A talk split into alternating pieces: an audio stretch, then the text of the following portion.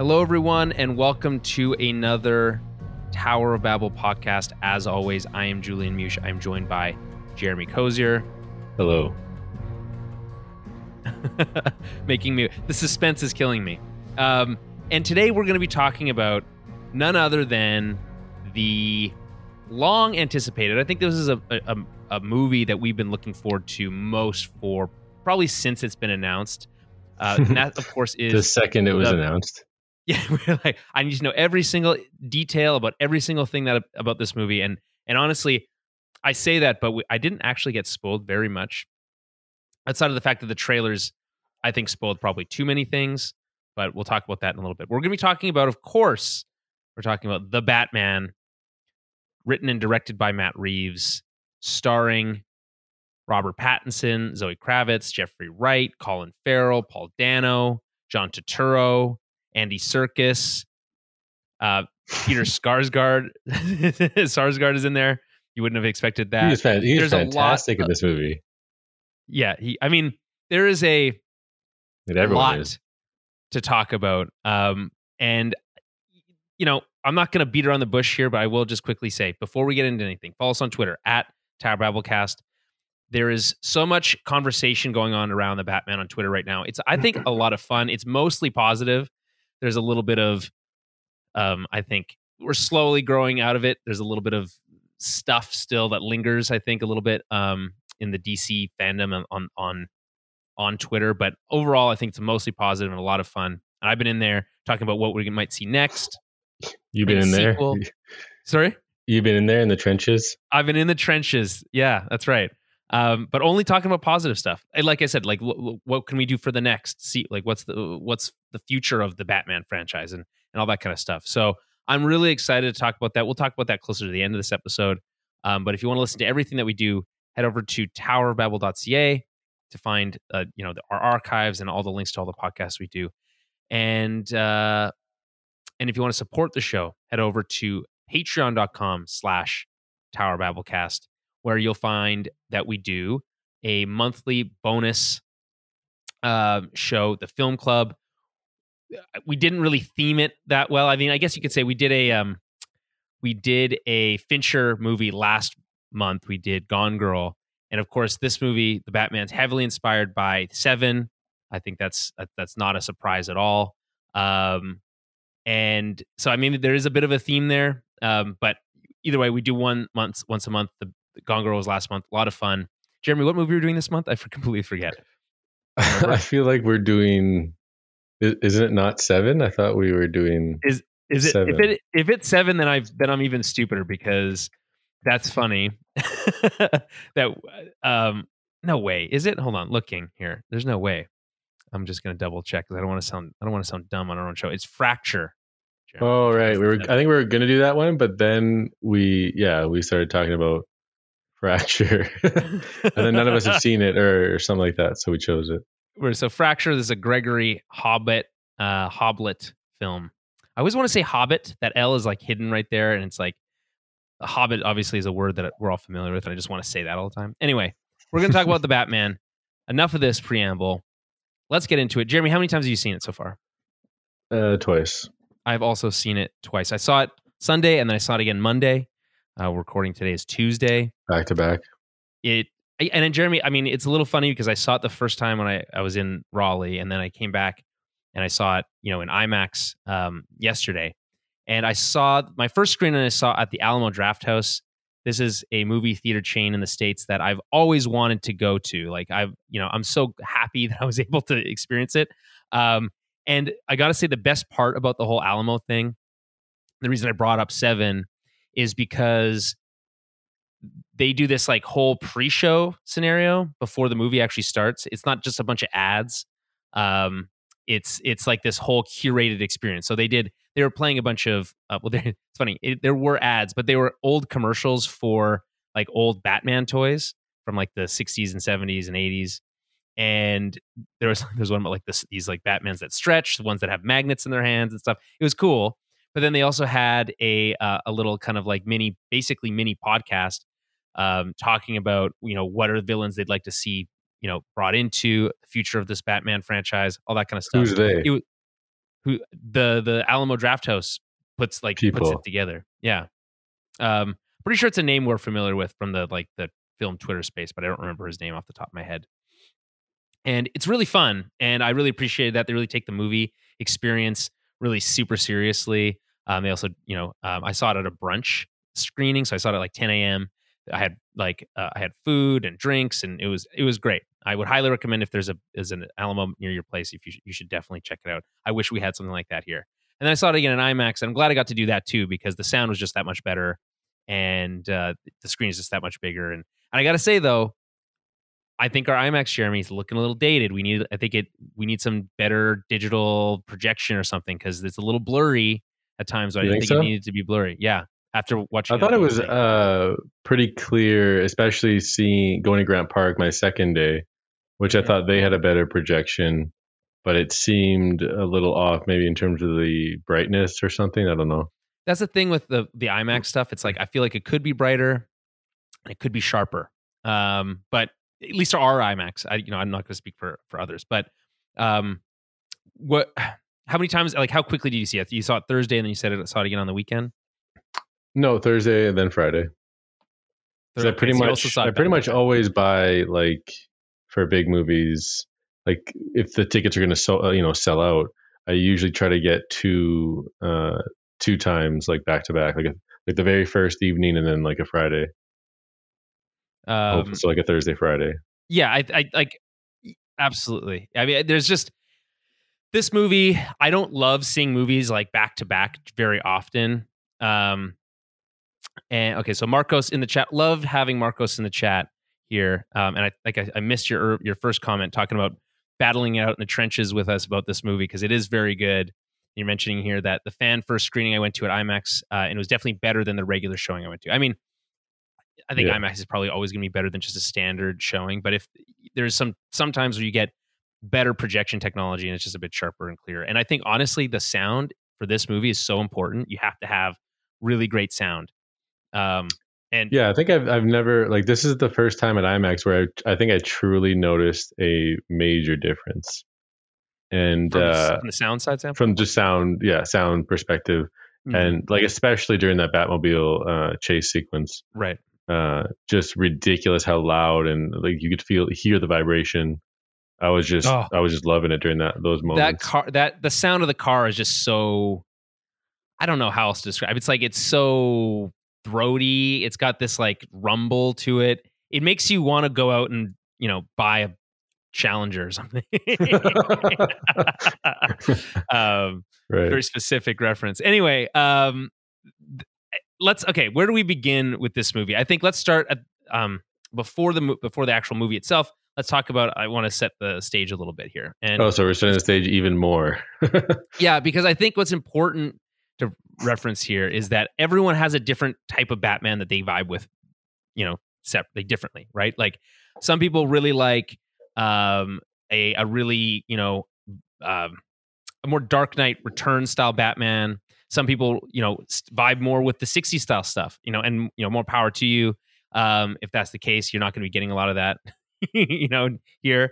Um, but there's like a lot of different types of Batman people like oh i like a i like a, someone who's like a really good bruce wayne or i prefer you know people talk about like who's a good batman versus who's a bruce wayne all that kind of stuff um yeah, and we've all decided that Val Kilmer is is the the best. we've decided that i didn't yeah. think i didn't realize we decided that um i don't think i decided that i you Oh, know okay. i if i, I if Thought i had that- to I thought we did. I would you say that you would you reevaluate that after this movie? No, it was more of a No. it was more of a joke. Okay.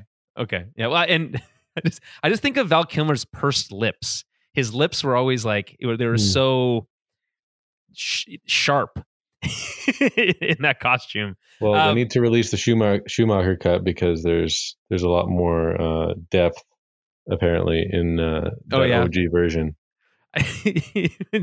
so, like, are you telling me that every version of a Batman movie has a, a director's cut that's better, and we just we've always seen the worst not, version? not every. It's just apparently Joel Schumacher. Like it's it's a note. Like there's like deleted scenes and like just a Right. bunch of extra shit. So Um, Marcos is asking, is that the nipple suit? I believe, I believe it is. I believe It that's is. correct. Um, so all that to say that uh, we we talked about Jeremy. We recently reviewed the Batman: The Long Halloween parts one and two uh, uh, on the show, and I, I you might recall that I talked about the first part of that part one being like a perfect Batman movie, right? I thought Mhm. everything about it worked. Um, it was really compelling. The mystery was interesting. Um, it was looked really good, and then l- part two really let me down, right? And I like that. You would agree that you probably felt the same way, or would you? Yeah, I was on the yeah. The first one was was Yeah. so good, and I was, we were e- uh, eagerly anticipating the the, the follow up, which was only a few months later. But yeah, it kind of uh, was lackluster. Did you end up getting a comic at any of your viewings of the movie? No, I didn't. You did you get one? Yeah, so I got the Batman: The Long Halloween number one special edition with the um the uh, cover that is drawn in the art style of the movie, the red, and essentially black. with, with all the. No, it's not red and black. It just has a bunch of. It has Catwoman, Batwoman, Riddler, Oh, okay, uh, Penguin, just kind of on it in an artistic way, I guess. okay. Is it like is it like that purple and black, like the Long Halloween, or is it? Yeah, it's some like- purples and stuff. Yeah. It's like Okay. white around the edges. It's cool. I think Marcos. Some I think Marcos, you went to that early screening. I think they gave you something different to that. There was some other comic book, but you can let us know uh, in the chat there. And by the way, anyone who is listening live, feel free to jump in on the chat. I would love having people here. We do this live um, semi regularly. We don't have a set schedule. I wish we did. Um, for, on YouTube, Twitter, and on Twitch, so you can subscribe to us on all those places. Um, Jeremy, you know, what's your what's the describe your favorite type of Batman? Um, from a, like, I, I want to know like what what like what works about the character that you really like that you feel like maybe hasn't been explored or or that you like um when it is explored. Yeah, well, I think here it's it's clear uh, from the get go that this is the most uh, comic accurate Batman. So I agree. everything that we kind of know of the character and would expect, uh, for the most part, like happens here. There's less like strikes than there are uh, balls, I guess, um, in terms of everything that this Batman's trying to be Right. um so yeah i was just i i just love that aspect of it that we were we were finally getting like ev- like every detail essentially but not overly explained and kind of just Right. uh they're able to play with it in the in, in the tone they set here which is which is also brilliant it feels very realistic and grounded even though i feel like it flourishes more in the moments where Yeah. it feels more fantastical where like where it like it just nails everything but i feel like there are moments in between where there could be more done or just different choices to to really make it like a a, a very bold like 10 out of 10 because Yeah. i think there's an argument here that's for sure like a 10 out of 10 but i i have around the 9 out of 10 Ooh, But, interesting. um overall uh yeah just really really happy with it and still thinking about it Okay. So, uh, and then, so I'll answer my own question there a little bit too, which is my favorite type of Batman is the detective Batman. I have two kind of favorites. I have Bat God, which is kind of the Grant Morrison Batman that I really like, who kind of is like supernaturally good at everything and like can appear and disappear as needed, right? By as the story requires, you know? Um, that, I think that Batman's fun, but doesn't translate to the screen very well, just like most things Grant Morrison does. But then there's the detective Batman, which you know obviously was this is movie is heavily based on Year One and The Long Halloween, which has a lot of that stuff in it. Um, and talking about Long Halloween, the, the animated adaptation, same thing. And I I just love this idea of exploring mysteries in this world of Gotham and having these characters that we know, like Penguin, pop up, like Catwoman and Riddler Mhm. in this case, being i- in and a part of the world. Now, the one thing that that this movie has that kind of the Long Halloween and those other comic book adaptations have is the ability to have more villains kind of come in and out of the story, right? And a movie like this, even at three hours, can't really do that. So I can understand that kind of challenge. But for me, and, and you know, just giving my overall impressions here, this is a 10 out of 10 movie for me because it nails that detective Batman so well. It it creates a compelling mystery. Jer- I feel like I was describing this movie, you know, when we were talking about what you know what could this movie be. Um, I was feel like I described what it actually ended up being, and I, I'm not saying I you know they obviously gave us a lot to base that off of, but what I'm saying is like I really wanted something that was a little bit slower, spent more time with Batman in the costume and didn't spend like I think about The Dark Knight Rises. We didn't see Batman for like an hour into that movie. It's baffling to me that you're going to do that. It's Um, it's mind blowing how much Batman is here. Actually, like there's so almost good. not very much. But yeah, it's awesome. It's like can't I want you know any more seconds I can get like mhm. of just like they just they linger on on his on the cowl on his face on his expressions on his eyes uh on this like these like in the, the intro when like he's filing the suit and he's surveying the the the the crime scene yes, it's spectacular I know. um Wow. his movements the the he's not really speaking he's just staring at you're staring at Jer- him You're right, Jeremy. The, you, the, you're the lack- like the choice to not say stuff at certain times, or Yeah. just the look is just Right. enough. Perfect Batman. That's pitch and perfect and, and and in this moment it's like you're wrestling with um kind of uh you know robert pattinson's like you're not Mhm. like you don't know exactly what's going on with him just yet like we've heard his voice uh and stuff with, with that kind of year one uh watchman rorschach kind of narration So it's so slick i could watch that on loop Jeremy. I, um I, I, you know, talk about watching movies, you know, back to back or like rewatching film. Often, I have a hard time getting back into a movie even when once I've seen it once already because right I kind of know what's happening. The second it cuts to the the opening shot, which is just title screen, right? yeah So like we're, we're gonna do title card. We're not gonna cut away from this again. And and then it's Ave Maria, which turns out to be Riddler's like theme music for the whole Mhm. movie. What a beautiful song! I, I just got to say, I listened to it in the car on the ride home. I've been listening to it on like repeat over and over and over again. yeah the mix that's tied in with the the, the actual theme is is Oh, astounding It's unbelievable. But what I'm saying is like they just pull you right in because that initial once you get past that kind of that Ave Maria bit, you get to um this this conversation between Batman and the audience, this this narration, and the visual flares that they're doing here, like the the look of the cities. Obviously, they show us a lot of Gotham. Yeah. Um, I think this is the best looking Gotham we've ever had. It's the perfect mix between these gothic elements, which are obviously crucial to to to uh, to Gotham. It's right in the name, and and then this like neo noir neon stuff that they've got going with this kind of like I love the version of the of Times Square that they have built up here. With- Yeah. with this like old statue in the middle. It's so cool looking. But then you get It's like so the we get a lot of uh, golden hour too uh, throughout yes. the, the movie. Um, I and so Gotham just works as a place. Like it feels real. Uh, There's a lot of been talk on Twitter around like some of the previous incarnations of of Gotham we have. Of course, we had like the matte painted versions of of the 80s, 90s Batman stuff that was like very stylized, right? Like skyscrapers that are like essentially leaning over people, um, that kind of stuff. Then you have Nolan's version of Gotham, which is essentially just Chicago, New York, and Pittsburgh mashed together as needed. You know, um, and that that all works, and it works for for for Nolan stuff. And uh, there's been a lot of like, you don't have to tear something down to bring something up. I'm, I don't want to tear down Nolan stuff. I've had a lot of criticisms of Nolan stuff over the years, especially as it's aged on me. A lot of it around like the choreography of the fights, which are lame, um, and and some of the like obviously his voice has kind of not aged well. I you know I think I think Pattinson's Bat voice is going to age quite well, um, even though it's it's not that different. You know what I mean? Like it's it's it's similar to what to what was happening with Bale. yeah, but he's, like he's spoken about it in interviews and how Yeah. he's like, how could you not do what Bale's doing essentially?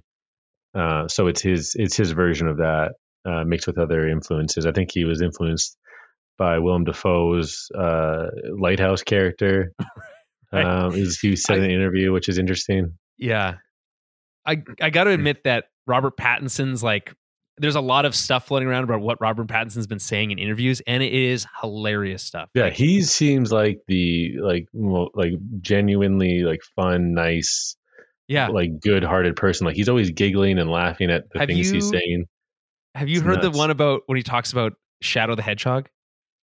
Uh, maybe. This is the funniest shit. So I don't know for the for the for the people out there who may not know. So there's a version of Sonic, Sonic the Hedgehog, that in the '90s they invented Shadow the Hedgehog, who's black and red, edgy, right? So, so there's an interview where Robert Pattinson talks about how he used Shadow the Hedgehog's character as like an influence on his version of Batman, and it is very funny.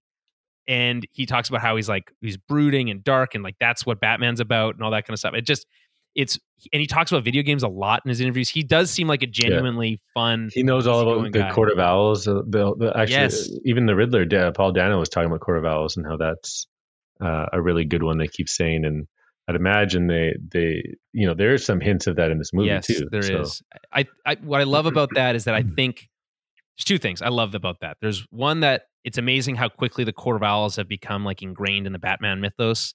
You know, yeah, we've talked about that before. How it's just like at this point a staple, uh, you yeah. know, in his journey at some point.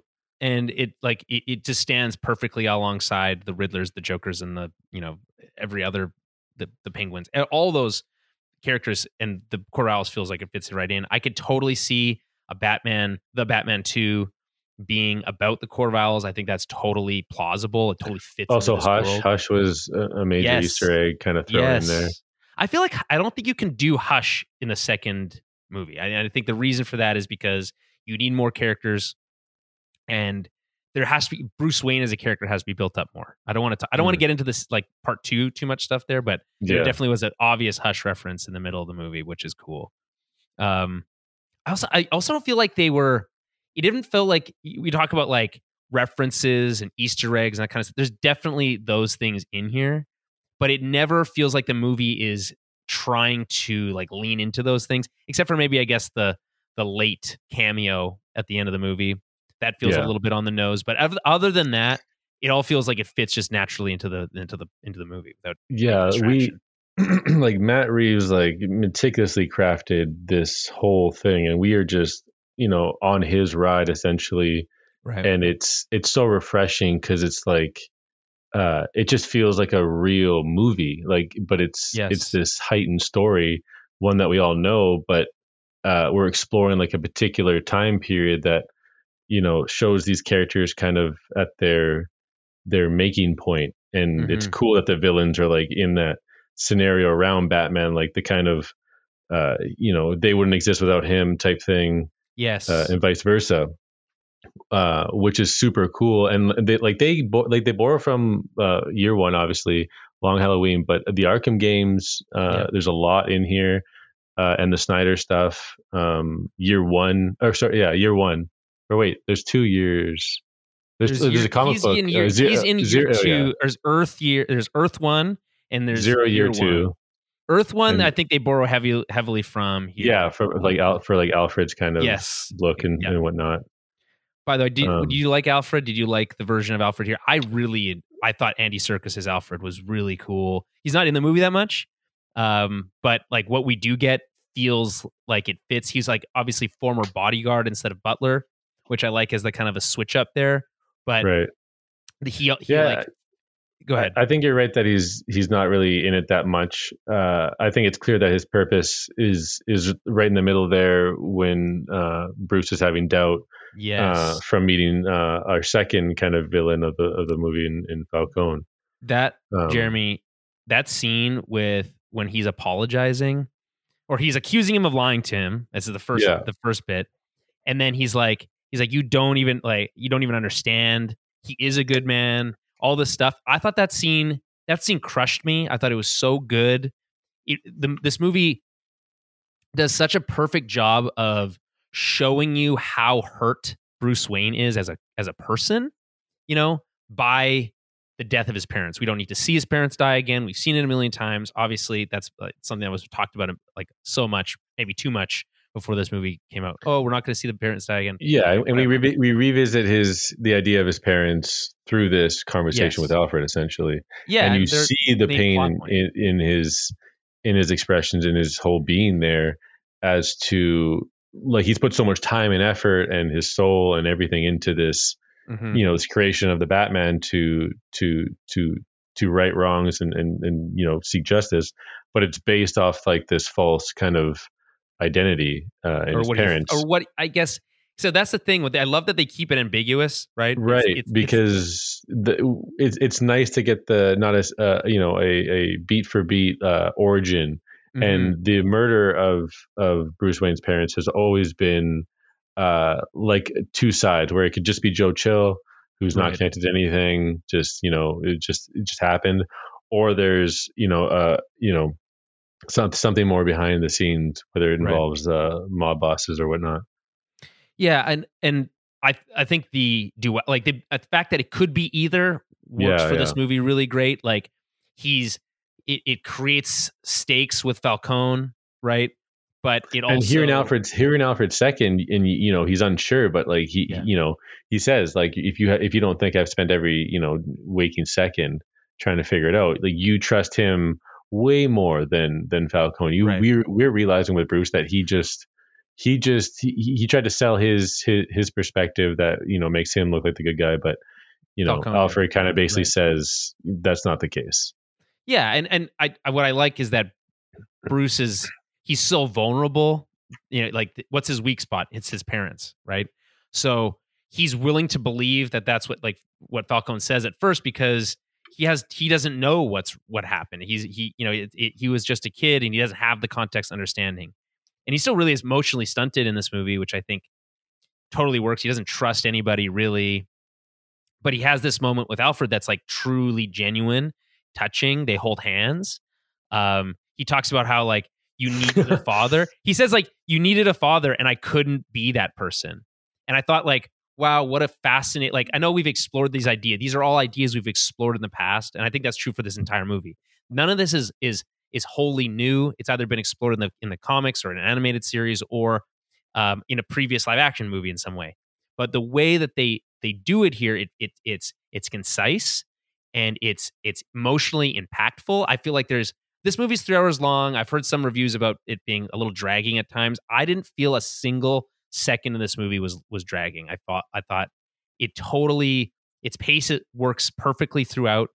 Um, it's com- constantly driving to this st- a steady drive to this finale, um, and it doesn't ever pick up the pace, which you could argue could be a weakness of the movie. Like it could maybe use a little bit of some heightened um, well i think i think there's some but. truth in uh, just the way this, the the plot kind of goes like we the riddler essentially gets sidelined for a good portion and then during that portion it's almost like a like you're still thinking of that but like there's a right. new avenue to go down and then like catwoman has to explain her whole thing and then falcone is okay we know he's the bad guy now we're we're figuring out we're understanding why he's the bad guy so i think there is a little bit of that there like i i don't think it's unwarranted i think the pacing there mm-hmm. a little off. Um, I I think I think my second viewing I kind of noticed it more.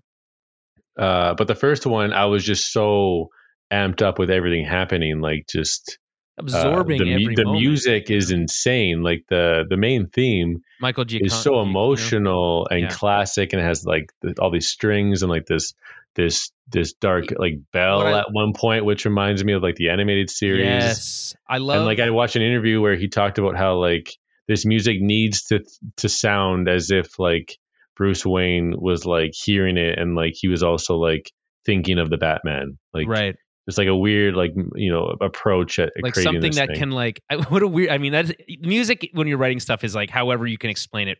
You know, whatever yeah. works for you, man. Like, sure, kind of situation. like, but like, I love that it it it's driving and you can use it it, it in like different ways. One thing that I think is interesting about a, a good theme is that can be used in to to you to tell different emotions right or express different emotions right so you can have the like really angry driving version of the theme which you get during the car chase sequence right which is so cool it's like it's the it's the orchestra it's, at its high it highest. might be you know up there top whatever you know i'd have to go over a list of car chases right. and whatnot but i mean it's so uh it's just so slick. It's so good. Like the editing, the camera when it's attached to the the body of of the mm-hmm. Batmobile, um, the reveal the, of the just Batmobile. yeah, the, yeah, well, yeah, that is okay. And then I, I watched an interview where he Matt Reeves was explaining that like uh, he wanted the Batmobile to feel like genuinely scary, right? Uh, and he, he he had reference like a lot of horror elements are, are, oh, represented in this movie, and Across with the, the Batmobile board. in particular, it's from the the the the car horror movie Christine, um, which right. is like a killer uh, car or whatever. Mm-hmm. So uh, just when when that scene was playing out, my jaw was dropped. Um, I I was blown away by how this was essentially the the legendary you know mythic meeting of of the penguin and the batman So like cool. this is the first time where you know he catches him and it's like this crazy dramatic fashion and you get these iconic uh, shots of the of the Riddler once his car flips. You, we're, we're inside the vehicle and we we feel him oh, slowly rest upside down. so cool. Then we see the Batman with with that color Upside and the flames upside Yeah. down, and then this this super weird to like sideways bat head from Yeah. Penguin's perspective, Yes. and, and it's, it's dripping like- up. It's Yeah. up, which I think is so cool. and it's like this Yeah. is just a quintessential. Okay, Batman like caught you. Now he's gonna bring you in. Like yep. just an iconic meeting uh, with these characters, and the Batmobile they- is just so well represented. They make everything look so slick in this movie without without it looking like cheap. You know, Yeah. it all feels really cinema. I just kept saying cinema the whole time, which is like a, a recurring joke, I mean, I, I, you like, know, on film Twitter. I don't think we've. I don't think we give Matt Reeves. You know, I I loved most of, if not, I do. of He's a, he is a um, living legend after this movie. Um, well, I, I I agree with you. I I feel like I'm I've been talking about, um, you know, great directors. Who are the great modern directors right now? Right, uh, Denis Villeneuve obviously comes to mind. Right, um, but like, I I don't think we give Matt Reeves enough credit. This is like masterful craftsmanship. Every Yeah. detail has been thought about. Int- like they've they've had all they had a lot of time. Obviously, the delay of the because of COVID, this movie was delayed. I, I yeah, which upped the budget, I think, by a hundred million, which is like pretty crazy. Yeah, I, I, and they I think it's pretty clear that a lot of the reshoots happened on a soundstage using that kind of Star Wars. Um, and Pat, patented at COVID too, I think. Yeah, and, and so they they've used this kind of this new technology. A lot of the all those shots, for instance, on like the the skyscraper where the bat signal is. That's all on yeah, the it's all soundstage. it's all uh, but with TV that screens. big with the venue, right? With these Yeah. or the the volume, sorry, um, with these yeah these big LCDs, which Oh, I just can't wait to see more of this. is the future it's the future of of filmmaking in, in a lot of ways in, in some ways it makes the movie feel a little claustrophobic at times but i think for a batman movie i think that totally is fine you know like you well, it just blurs the line. It just blurs the line so uh, just seamlessly. Like you can't really tell unless you're looking for it. well the you know what I light mean? I mean? i i knew it was there so i was looking at it but yeah, like that's what I mean. because they have like they have like puddles of water everywhere this movie's con- it's constantly raining um which which i think is pretty even funny in the like it's just always fucking well, he says in the opening monologue, right? Yeah.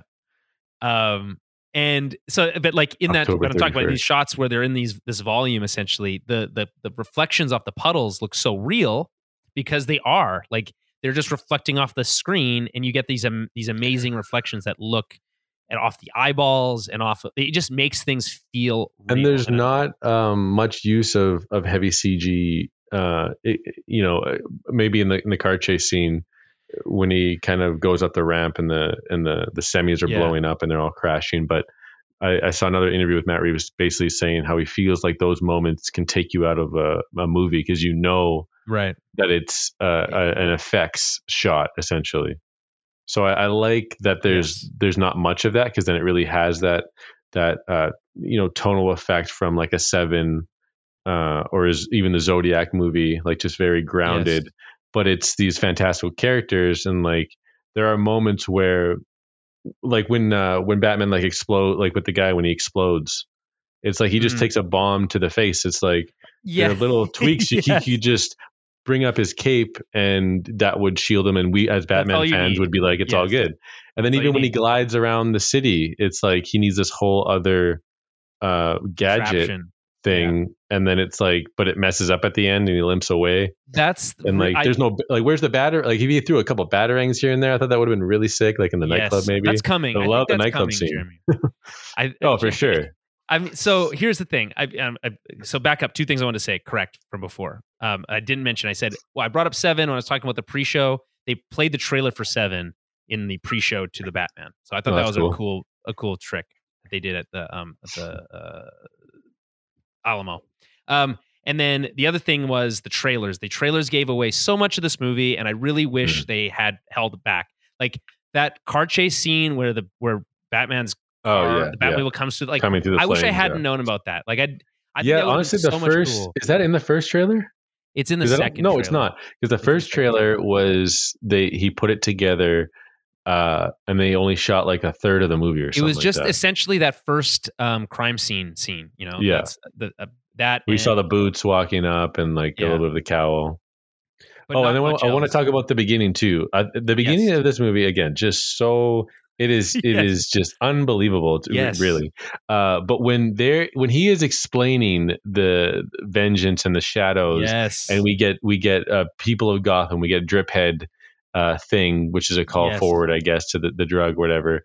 Uh, and just how everyone they're doing something in Gotham, this huge city that we're getting you know Yes. pieces of and visuals of. I can't be everywhere. and then when they just pan to the shadow and like it just lingers, and we're just like the Batman, like it's gonna it's gonna come through. We're gonna see his better eyes. than that. They they start with they show you the he's like we have a signal now, and then it's like Oh, it, yeah, show- yeah. it cuts to it cuts to these people, It's and then there's like there's a there's a helicopter, and they're being sh- like Mm. And then they look So up at the helicopter, and then they see not they see past the helicopter, and then they see the bat signal, and then they're and Yeah. then they freak out. So It's that is so when I cool. said uh, in like in my head when I'm watching it, I was like cinema right there. I was like, that is Matt Reeves just just knocking it out of the park.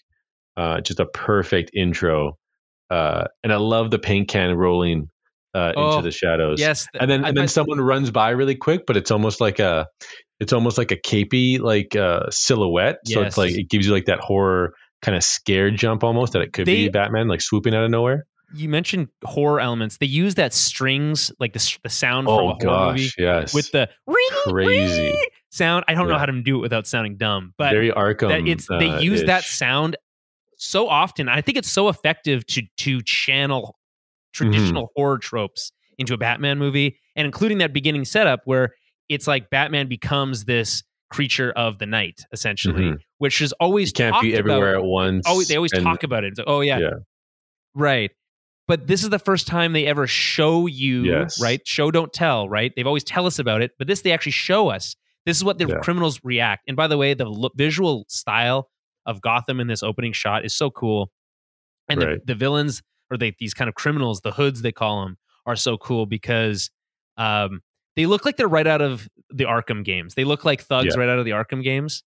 just a And gang or whatever. yeah. Especially the the the dude with the the mask who robs that convenience store. yeah, I thought that was like the coolest looking thug scene I've ever. and he gets hit by that car, and he like yeah, runs like away. The, the fear, like it, it showed what the the power, the tool of fear is Mhm. in those moments with the stringy music, raining, Yep. it's dark, you have you have no idea where this guy Yes. is, but you see you see the the the signal in the sky, and then when we finally get the reveal, it's like we we're looking down this long dark hallway, Yep. and we just hear his boots, and it's like it's just it's a wild uh you know shot at just showing this iteration of Batman for the first time, The and then he first time we proceeds to just Robert kick their, Pattinson their in ass. the movie. the first time we see Right. Robert Pattinson in the movie is Batman, and I think that's really powerful. I think that's that is not the case in almost any of these Bat our Batman movies. It's typically we see Bat, you know, Bruce Wayne first, and I think that's a shame. And and I, this movie, in fact, so much so that it cuts away from moments where you think you'd you, you'd be in scenes with Bruce Wayne. They're like, no, we're not even going to show you that. We're just going to cut to the next. Yeah, and I was I was just gushing Uh, when there was a cut and it was like a door opening from where we're- inside and we see two flashlights and it's Gordon and Batman. Yes, I couldn't believe that it was happening. That they were finally together yes, walking, you know, just and their relationship is perfect. just per, pitch It's pitch perfect, in my opinion. the trust that they have i love like we've never really uh, thought about like um, the, the gcpd and the other police officers and what they would really think if this Yes, you know quote unquote that- freak show would would show up Yes. and like this is a we don't know who this guy is he's Yeah, a vigilante exactly. like why do but then they hear the stories they're like oh gordon trusts him kind of and it's like they just let him on the crime scene but like they're making fun of him and Yes. like, like, like that walk when he's like walking away from us and after he, he's called a freak it looks like Yeah. it's from the arkham games or something like you get this towering batman dragging his cape along They do a really good job of making Robert. I don't know how tall Robert Pattinson bigger. is in real life, but yeah, that's what I was trying to allude to earlier. Was that you're kind of battling with his, with what you know of his physicality, and it, does it really represent like what the the Batman from the Arkham games would look like? It's like no, But, it's a I bit mean, the different. Batman from the Arkham games is too is almost too big. it's more of a, it's he's- it's, like, the Ben Affleck ty- uh, Yeah. archetype of, of that size. right and this feels more grounded in the sense that like that he looks like a real person uh, marcos by the way mentioned earlier and I, I wanted to wait till we brought it up but he mentioned how he loved jeffrey wright's performance as gordon i Oh. loved it as well I love the shot where we're here- following the bat his back and we we're walking to the crime scene. It's super slow. Yes. I don't know if you remember that one. It's I just I don't know why I just adore those those little shots that they're really Reeves like, throws in throughout. they're not shy at just lingering and spending time at looking at batman Mm-hmm. in costume and i feel like that is such a we always eh, in the i don't know in these last movies that we're you know where we have batman it's like so few and far between. We have to like freeze frame. Oh look look how cool batman looks here right? This movie is like no no no no. We're to spend like a full 30 seconds just looking at batman looking at a piece of paper you know Mhm. and you could argue that that's boring i disagree i think ab- I just I disagree. disagree. I think looking at a piece of paper is not boring. Like no, because they're solving problems. Like they're solving crimes. He's being a detective, right? Yeah. You're looking there. You have the um. They're like, okay, we're going to show his eyes. We're going to do the painted black thing. I'm fine with that because the the the visual storytelling you can do with Pattinson's eyes. His eyes carry so much weight in this movie. I think he's Yeah. they're they're They really show up so much- white within the the look of it too, to really give it like that classic comic book look. Mhm. Uh, Um, I yeah. Marcos also says here he's like I died when Gordon said he pulled his pu- like to pull his punch. He says he did. I thought that was so funny. Uh, Yeah. He's like I did pull I did pull my punch. Um, yeah, there's a, a good amount of like uh, Humor. humor. in here that doesn't feel like a, a person was paid to make to write, like punch it up. that's good at yeah to write it essentially. Mm-hmm. Mhm. it's just Matt Reeves this movie is being being because- intelligent within within his script. Yes, to- it's to because it humor. fits in the world. It feels natural. The- like it's the a funny penguin, thing. the penguin wobble when they forget him or whatever. yes, Right, that's funny. I also that whole scene is funny to me because like he's like he's like look at my partner and he's like come on what are you doing what are you showing me oh yeah, he's like, uh, and then he's like, "Wake up!" or Gordon yells, "Wake up!" or something, or he's like, "Open your eyes." Everything about the I think okay, we're talking about performances. I mean, we might as well talk about uh Colin Farrell. I you know Wow. Dude, Taryn didn't even know Colin Farrell was in the movie. She I- was like, she's like that because I was watching like a panel on YouTube of all the actors, like an interview, and Yeah. she's like, "What is Colin Farrell doing there?" I so I was watching it with my girlfriend also, and I was like, the second he appears on screen, I was like, "That's Colin Farrell." She's like, "What?" okay. She's like, "What are you?" She's like, "What? No." And what an iconic intro to his character and his meeting with Yes. the Batman. yes, This amazing nightclub scene where Batman just Oh. walks in there, you know, which is we've seen that in the Dark Knight. Oh, we've seen that in the Dark Knight. I think there's a club scene in there where yes, there where is this, Christian the Bale scene in the Dark ass. Knight, which I always I always think about, where he's like, she's like, "I can't hear myself think," or like, "I can't hear even my- hear myself talk," Oh, yeah. and she's like, "What makes you think I want to hear you talk?" um, which I think is obviously a great scene. Uh, like anytime the Batman is in a nightclub or like a where there's like flashing lights and like Mhm. Any strobe lighting of any kind, and all the it- it physicality always and, and motion here is is very good. Like there's not like Mhm. ooh that looks iffy, that looks like a stunt double or something. I- it looks like he's holding his own. It's it's I know pretty cool. they use stunt doubles constantly, but I Mhm. can't tell when it's Couldn't tell here. And I love that they're also not afraid. Like this is what I was talking about before when I was talking about the Dark Knight and the Dark Knight Rises and Batman Begins, which are great Batman movies. Like the Batman Begins, especially, um, is underrated. I think in comparison to Dark Knight, just generally speaking, um, which is obviously elevated by the Joker's performance and all that kind of stuff. But the biggest issue with those movies and it, it- you could argue i don't know nolan wasn't interested in that stuff as eh, necessarily as much he was really more interested in exploring the character from like a psychological standpoint but the combat was so fucking lame like I, you- I challenge you to go back to those movies and watch the fight sequences and it's like you will be blown away by how like stiff and and and yeah, but I think they're. I, I I think you're right, but I think you know, it, let's say in the time as it, as it was playing Mhm. out, Mhm. it felt like Batman was a bit more technical than we've ever seen him approach Sure. fights. Uh, we also have it mixed in with Bruce Wayne when he uh, he like he dismantles that shotgun at one point. yeah. Um, it, it was like those movies in particular. Was a lot of it was a lot of Christian Bale doing a really good uh, Playboy millionaire Bruce Wayne, Yes. but then flipping the switch t- to where he's Batman and like he you know he goes down that escape or into that escape room and ignores those people. Yes. Uh, which is a Yeah. super funny moment. So yes, yes, it is. I just That's also want to. moment. I don't want to be a part of like the hate train that is happening for the Nolan movies. I think. no, I, think, agree. I think no matter what, I think no matter what, it's you know, you're you're it's going to invite uh, comparisons in every iteration. I think that's completely fair. yes, Uh, I just I don't have too many glaring like things that I that I like would like to like you know I'm first at Right. saying and pointing this out, I think which that- I see that's happening out there. yeah, there, that is happening a lot. And like I said before, we don't have to tear down the Nolan movies to raise this one up. It, it invites the most direct comparisons because they're both trying to be grounded versions of the character. I think. And I think Right. the Dark Knight more, obviously more so. More But I. I, I think with with Nolan and, and just everything that that it brings, I feel like those movies, it it had a, a really you know big kind of epic, They felt like, grand blockbuster- sense. Yes. You know what I mean? And I and I feel like for me, this movie, even though it like I, I just love it so much, there's there's a missing feeling a little bit of it I don't see nothing and about uh, that's why I don't. I, I I I can see the love shown or shown towards the Nolan movies through the Right. the hate that I I can still feel that kind of that that Well, that feeling. I, yeah, and I think that's totally fair. I, and I, what's interesting is that I think some people would say that this movie's trying to be more grounded than the Nolan movies are, and I think that's an interesting like debate you can have, like who, wh- who's trying to be more grounded or whatever. I think. Well, what do you think is the case? Because I think it's I think it's the opposite, but there's the technique of of how it's filmed and how it's shown it's gives it that sense of ground. it's really Uh, hard to describe, but I think what makes the Nolan movies feel more quote unquote grounded is that the loca- like the actual physical location of Gotham feels like a real place in the real And they're world. explaining Right. everything.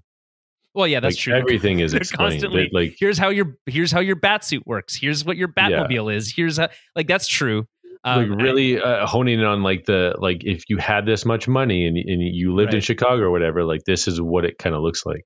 Yeah, and so I think that it, it makes it feel more grounded in the real world. What I like about this version of the character is that it feels grounded in the comic book world, Yes, in the sense that like you have a Gotham that feels like a unique place that is not in our real world, right? And um and a Well, character that fits into that place in a in a natural way that doesn't that wouldn't necessarily work in a like if you had a place like Gotham in the real world, a character like Batman or a person like Batman would fit into that place in the real world. But it because we don't have that, it always feels like a stretch. Whereas here, it's like okay, you you've created a Gotham that's compelling. I love that the Bank of Gotham is being um, spray painted. It says broke on the. I Mhm. think that's like that's a really great shorthand to explain what the kind of Yeah, situation is in the Jeffrey city. Wright actually explained in an interview where like he he was giving a lot of credit to to Reeves and, and the whole team like Mhm.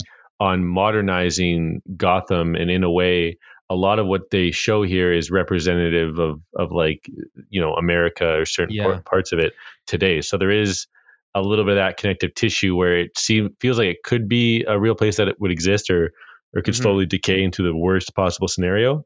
Yeah, Uh, so I think that I think they achieved like that's how I view it. Right, but so you know, back to your original question, like it feels grounded in in that sense. But what I love about this Batman is that it nothing here feels supernatural, or but at the same time, there's these these larger than life elements. When he survives the blast to the face, right? Like Mhm. no one should no one would survive that. You know, let's put, Yeah. if you're standing right in front of a person with a bomb attached to their face, you're Mhm. gonna die. So like, and then he and it's so much so that he wakes up and he doesn't even have a scratch on his face. Like that kind Yeah. of stuff. That kind of stuff. It feels larger. That feels comic booky, right? Mhm. But it always feels like comic booky f- in a Batman comic that doesn't have any of the other Justice League members in it, right? It's just it's just Detective Comics. It's Batman doing his shit, and there's going to be elements that don't feel quote unquote real, but they feel real to this world, and that's what I love about this movie. At first time ever felt that way.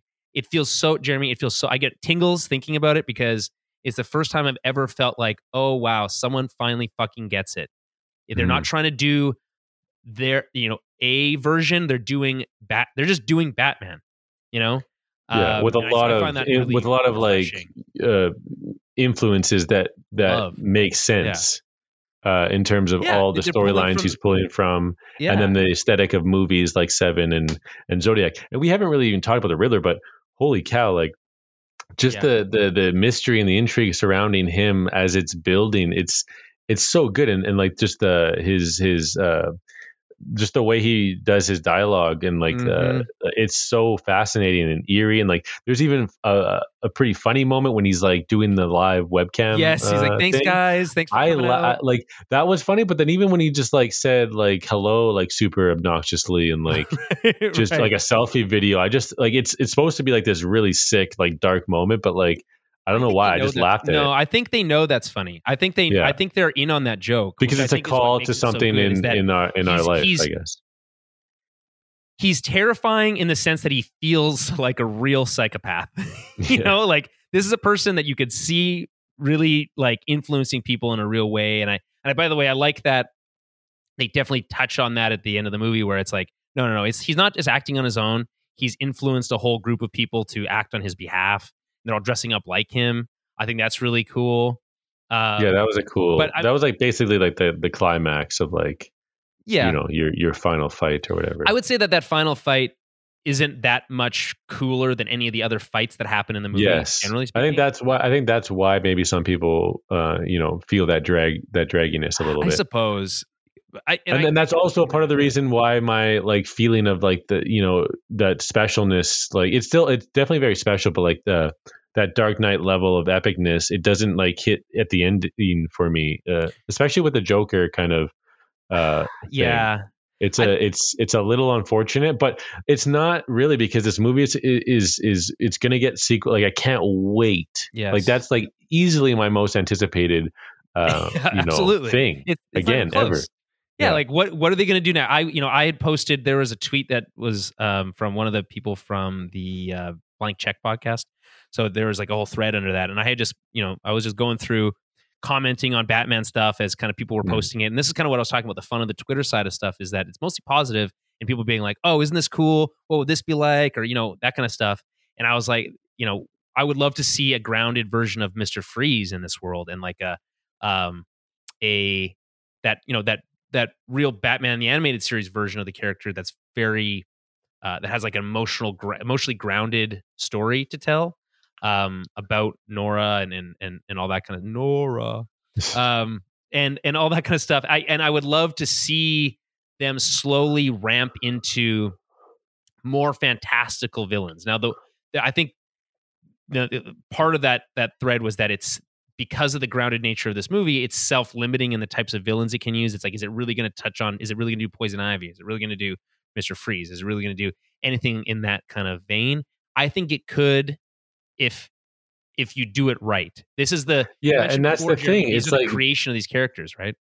yeah and and matt reeves like took just heavy inspiration for these you know 80 year old characters essentially Mm-hmm. uh and we all dug his take right like with um the kurt cobain like you know type of bruce wayne batman like dealing with that whole stuff and the zodiac with the riddler.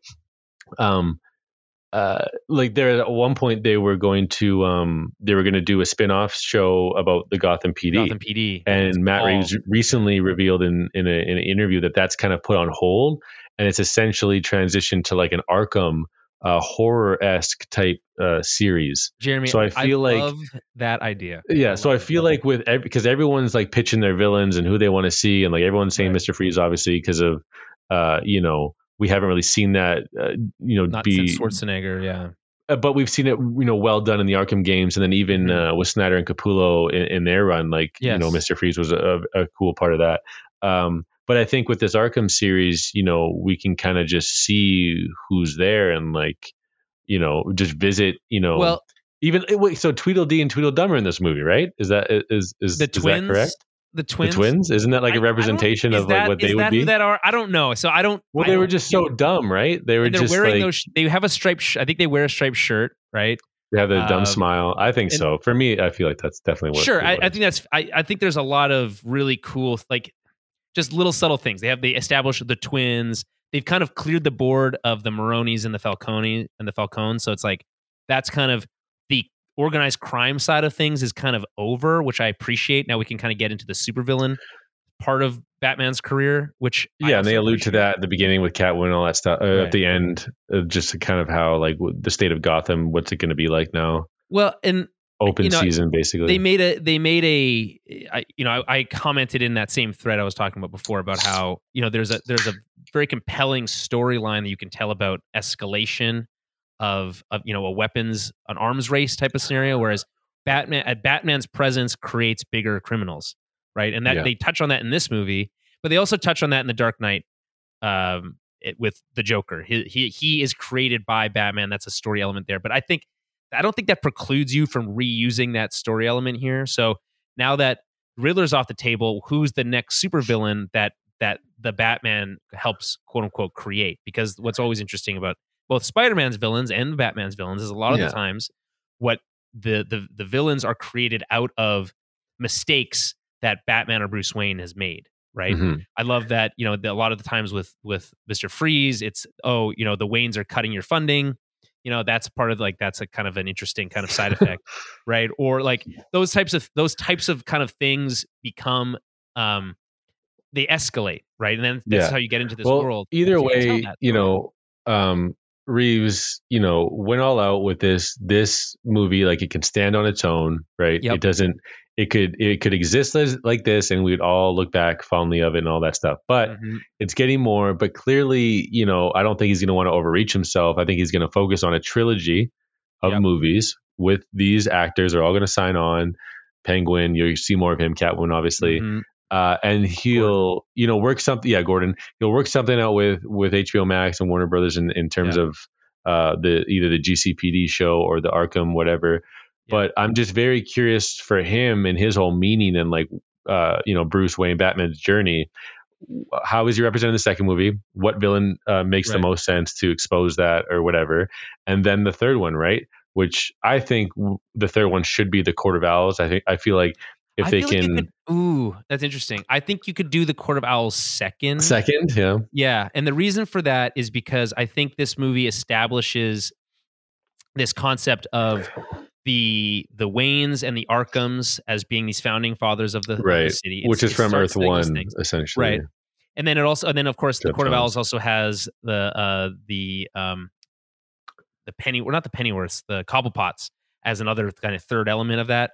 Um, And then the Dick Grayson uh, lineage. Right. So you have you kind of create. I, and I don't know if they'll introduce Robin into this. I think it would be cool if you did. But well, I think they to. alluded that like th- I think uh, well I heard Reeves another another podcast or whatever uh, talking about how if he was going to do Robin, like he would really have to uh, showcase how that would work and find some sort of emotional uh, you know thing there to latch on to.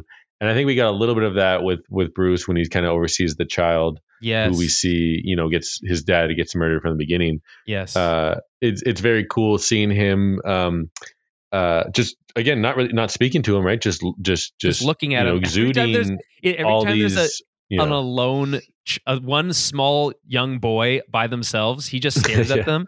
It's so it's really it's funny, eh, but at the same time, it's like I it's it's funny in retrospect, but at the time, it's like Right. oh wow, that actually it actually really hit me emotionally. Like this is a person who's like exactly. So how does person? so how does Reeves, you know, introduce that and just run with it? Like actually investing in So- the story to get right. So I think the Robin would be more likely in the third one than third if anything. movie. Yeah, Yeah. but that's what it's like. If you're gonna do Robin, you you have to.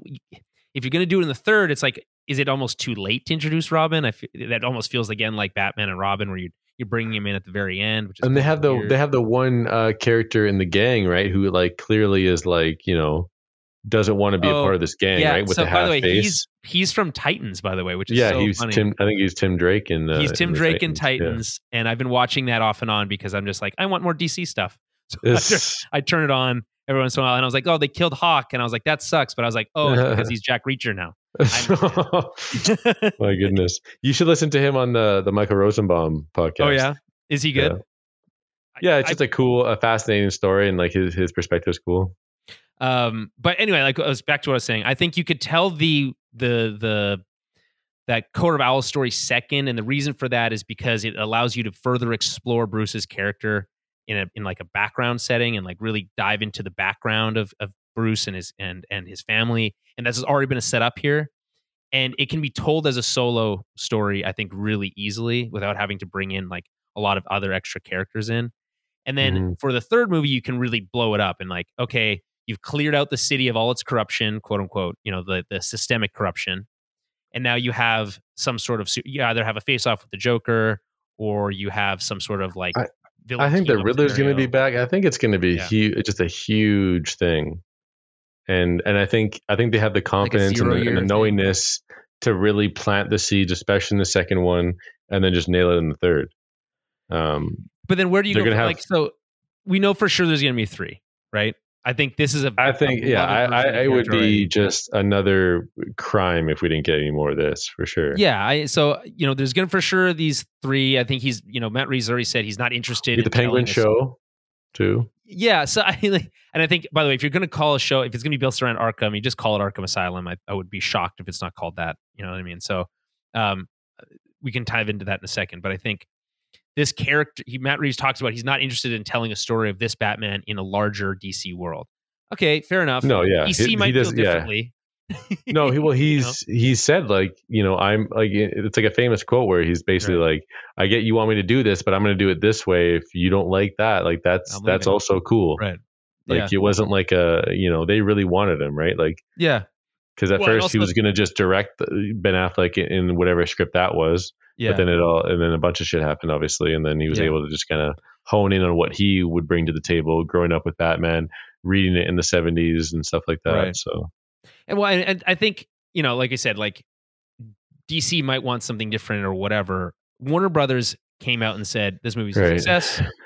We believe in filmmakers' visions. yeah, Which I'm sure is Toby very- Emmerich, the, the the the guy at the top of it all, like literally Right. came out and said that. So yeah, crazy. which I think is, I think uh, obviously is funny. Maybe, maybe a little, maybe a little on the nose for those who've been like championing for for Snyder Yeah. stuff for a while and wanting his vision. But Well, it's just yeah, and then like those like what you see on that side, it's like yeah, the mer- the Discovery mergers happening, and like all these articles around the success of the Batman are touting those people's names. Like they have anything to do with it. Like it's just like Right, right. literally Matt Reeves and all these Right. great people. he's like just man. This guy's been on like he's just been on an. I- If the, the sense I get is that Matt Reeves has been on an island making this movie and knowing Mhm. it's been it's going to be good and just saying like trust me. And then yeah, for five years. yeah, and he's like, don't worry, it's going to be good. And it turns out it fucking was really fucking good. Yeah. Like I want to see this movie again and again and again and again, and I can't wait to get it on home video because There might even be a four hour cut. I, I don't know what that even looked like because there's so like I feel like this movie doesn't really. I think that would be more. Catwoman. I think it'd be more Catwoman and Falcone, if anything, Probably, I you know here's the thing. and more Bruce we haven't- Wayne because We haven't talked about cut we haven't talked about. Zoe Kravitz and Selina Kyle, and we haven't talked about John Turturro and Carmine Falcone. But let's talk about Selina Kyle for a minute. I love Zoe Kravitz's performance here. It's so understated. It's subtle. Um, I, I don't I hate saying it without sounding like a weird creep, but it has a there's a, a lot of sexiness to it, which I think is really key to the character of Catwoman. Um, obviously, you know, was a, a major component of it in The Dark Knight Rises as well. I just I just thought it felt it was it felt equally as grounded as the Batman character, and it in they're like we're not going to describe anything. Yeah, she's just really good at acrobatic stuff. She's just a good, like it's like we don't need to. I'm like okay, yeah, it's Catwoman, sure. Well, right? essen- She's got a uh, her bunch of cats. first kind of you know suit up and meeting with Batman Yeah. is is incredible. That was another sequence where my jaw was dropped. I Oh, couldn't yeah. believe that Catwoman and Batman were like dancing essentially with his, were- his oh, cape. Was so yes. cool looking. How it was just like fluttering around. He was throwing it kind of, and then how he landed up on top of her. And then when he like kind of when he's covering her mouth and holding her close, yeah, it uh, unbelievable shot. chemistry, like it's straight out of the uh, comics. I think the chemistry the chemistry between Zoe Kravitz comic yeah we invented a new term the chemistry is so on it's so good like it's it's you could cut it with a knife it's it's Mhm. like there's it's it's palpable it's on the screen and i i've seen i've seen people out there saying that they had no chemistry at all and i don't know what movie they watched um, But like, Well, it, it's because their characters are both like they're clearly both like fighting for something and like want Right. something. And it's just it's really cool to see them bounce off each other because they have the one sequence when they're working together, right? Like mhm. clearly she wants something more than he does when, Oh, by when the way, Jeremy. I love that sequence when he's in her ear and she's in the club. I thought I was like, that's right out of a video game, and I think that's the coolest shit. I like. I the con- the contact lens is pretty crazy. That's I think that's Yes. out of the Snyder's Snyder's book. Uh, it- okay. in It's- Capullo. It's it's so cool. Like the gadgets. It's cre- it's like the creepy version of Batman though, right? Because he's like he has to like obsess Yes. over yes. every single you know minor Also, detail. I like this idea that like she like looks at that person and he's like he's like no look again and he's like she's like Wait, couldn't you just pause it and get like I clearly saw that there was Yeah. a clear couldn't you just and then it, and then it's Peter Sarsgaard, who we, I didn't think we Yes. knew was in this movie. No, I didn't either. him in the trailer. yeah and uh He's so good. he just How is he he just- so good at acting? I don't he I don't know but he's just like playing this like wimpy he's like he's the DA right and what I like is that you set up uh, the possibility for new DA which obviously opens up the room for a you know, a new modern version of Two Face which I think would also be would fit But really I mean, well we had world. you know we had that in the Dark Knight as well, which was yeah but we he was good. only the Two Face he was only Two Face for like five minutes at the end of that movie you know what I mean When was the last time you watched that movie? uh, it's been a while he's he's Yeah. not Two Face for very long he gets I just felt like he, he's a burned and- major part of the movie though. It's the it's those three.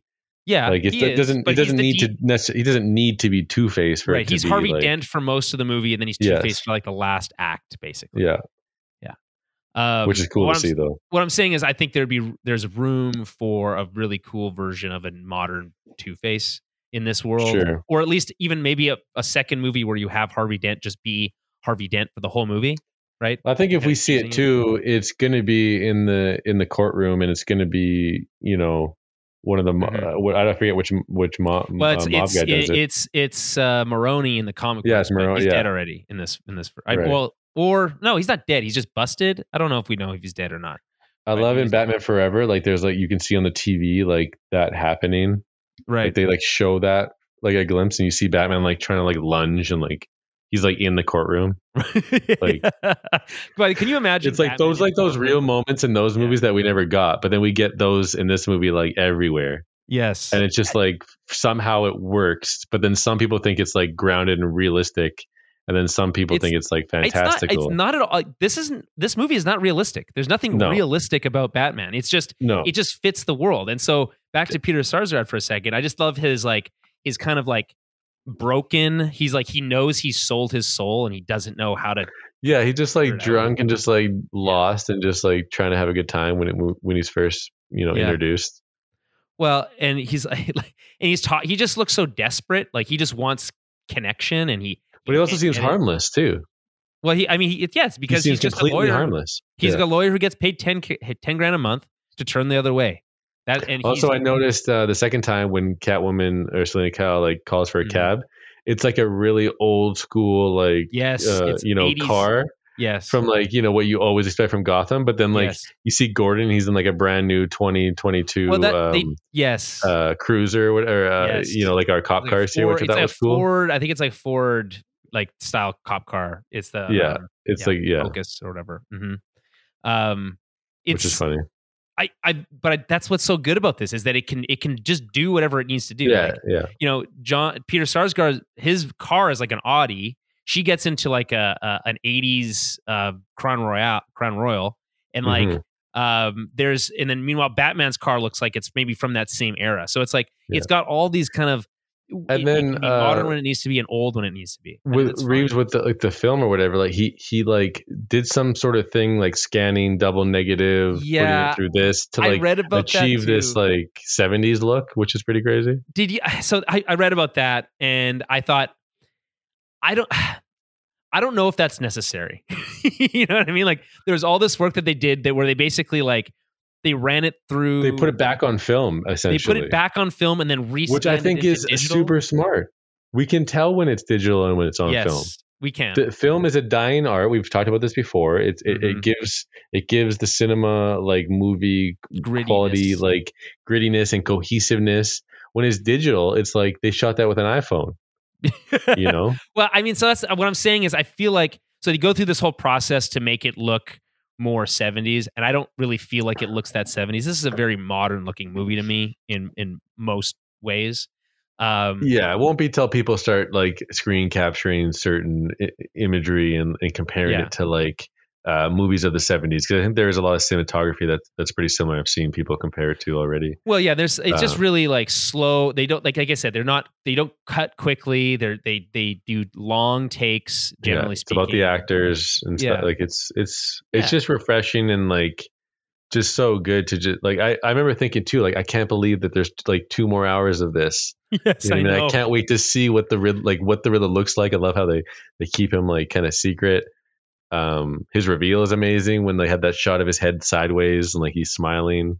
I well, I mean, I think Paul Dano. I mean, I don't I have a long history with Paul Dano as an as an actor. I don't really. know he's in There. Will Be Blood. He's a, I'm looking at his it's combing in there. right now, but I just like he and he's in Looper. He's in. I mean, a lot of stuff. He's Swiss Army Man. A lot of stuff I have. Okja. He's in a Oh lot yeah, of stuff. I- Looper is a big one. Yeah. he he's I, he doesn't jump off the screen at me, but I I just think his performance he he does he has that conversation with Batman, which I think is really cool, and I, we can talk about it when but the interrogation scene where Batman feels like the jig is up. He's like, okay, they figured out he figured out who I am, and now I just need to. He just wants to get you know vengeance, whatever, right? Um, and there's he has this whole conversation. He does it, you know, Bruce Wayne. Oh You know, man, there's that's all so this, like- crazy. I love it. and it's like his constant like changing of pitch and tone. and everyone's listening at that moment, right? Like it's Yeah. not just them. well, he looks is- up is at that- he looks up at the camera and he sees it's being recorded. Oh And yeah, I- yeah, yeah. What I love about it is that he's trying to be uh, he's trying to not reveal any ticks, right? Yeah, yeah. And we know that, like, okay, Batman wouldn't. He knows to just keep keep cool. But we can tell that he's like freaked out that he he's knows, super nervous. but he can't Yeah. do anything about it. yeah, I know. So he's like, he glances at the camera. You know that Paul Dano notices this stuff. When Mhm. he references Bruce Wayne, um, it cuts back to Batman and his face does a little twitch. hmm Um, and I just think that, and this is something I caught the second screening. I, I get the impression, I don't know if you if you feel this way, but that um, he he does know that Batman's Bruce Wayne, but he doesn't want to reveal it. He cho- he's choosing Oh, to hold yeah. that information himself. Yeah, because his Which I think plan so still cool. there's so much more to his plan still right at that point. Well, Like I, he- it, I mean, yeah, but he doesn't necessarily like he doesn't care about that. He what he says at the scene is that he's like he's like everyone is trying to unmask you, but they uh, they miss the point, right? Yeah, And I and or you know I I because he's blending in this idea that I know who you are, but I'm not going to say that I know because he says, oh, Bruce Wayne, the only one we didn't get, right? He's like, and then there's that kind of like relaxed. He's like, oh my, okay, he doesn't know who I am, but it's like he Mhm. for sure does and he chooses not to reveal it because he likes the mystery which is by the way similar this is something out of the comics riddler always figures out who batman is that's like yeah, it's not that hard to figure out you know if you're if you're halfway smart in that world you could figure it out and so i love that and i love that they have that conversation. They touch on all these things that the the movies never fucking bothered to deal with which i think has always been the biggest mistake about these batman movies which is that like the the duality between batman and bruce wayne is fascinating. They always touch on it but they never do it well enough. They talk about the idea that like listen i understand you.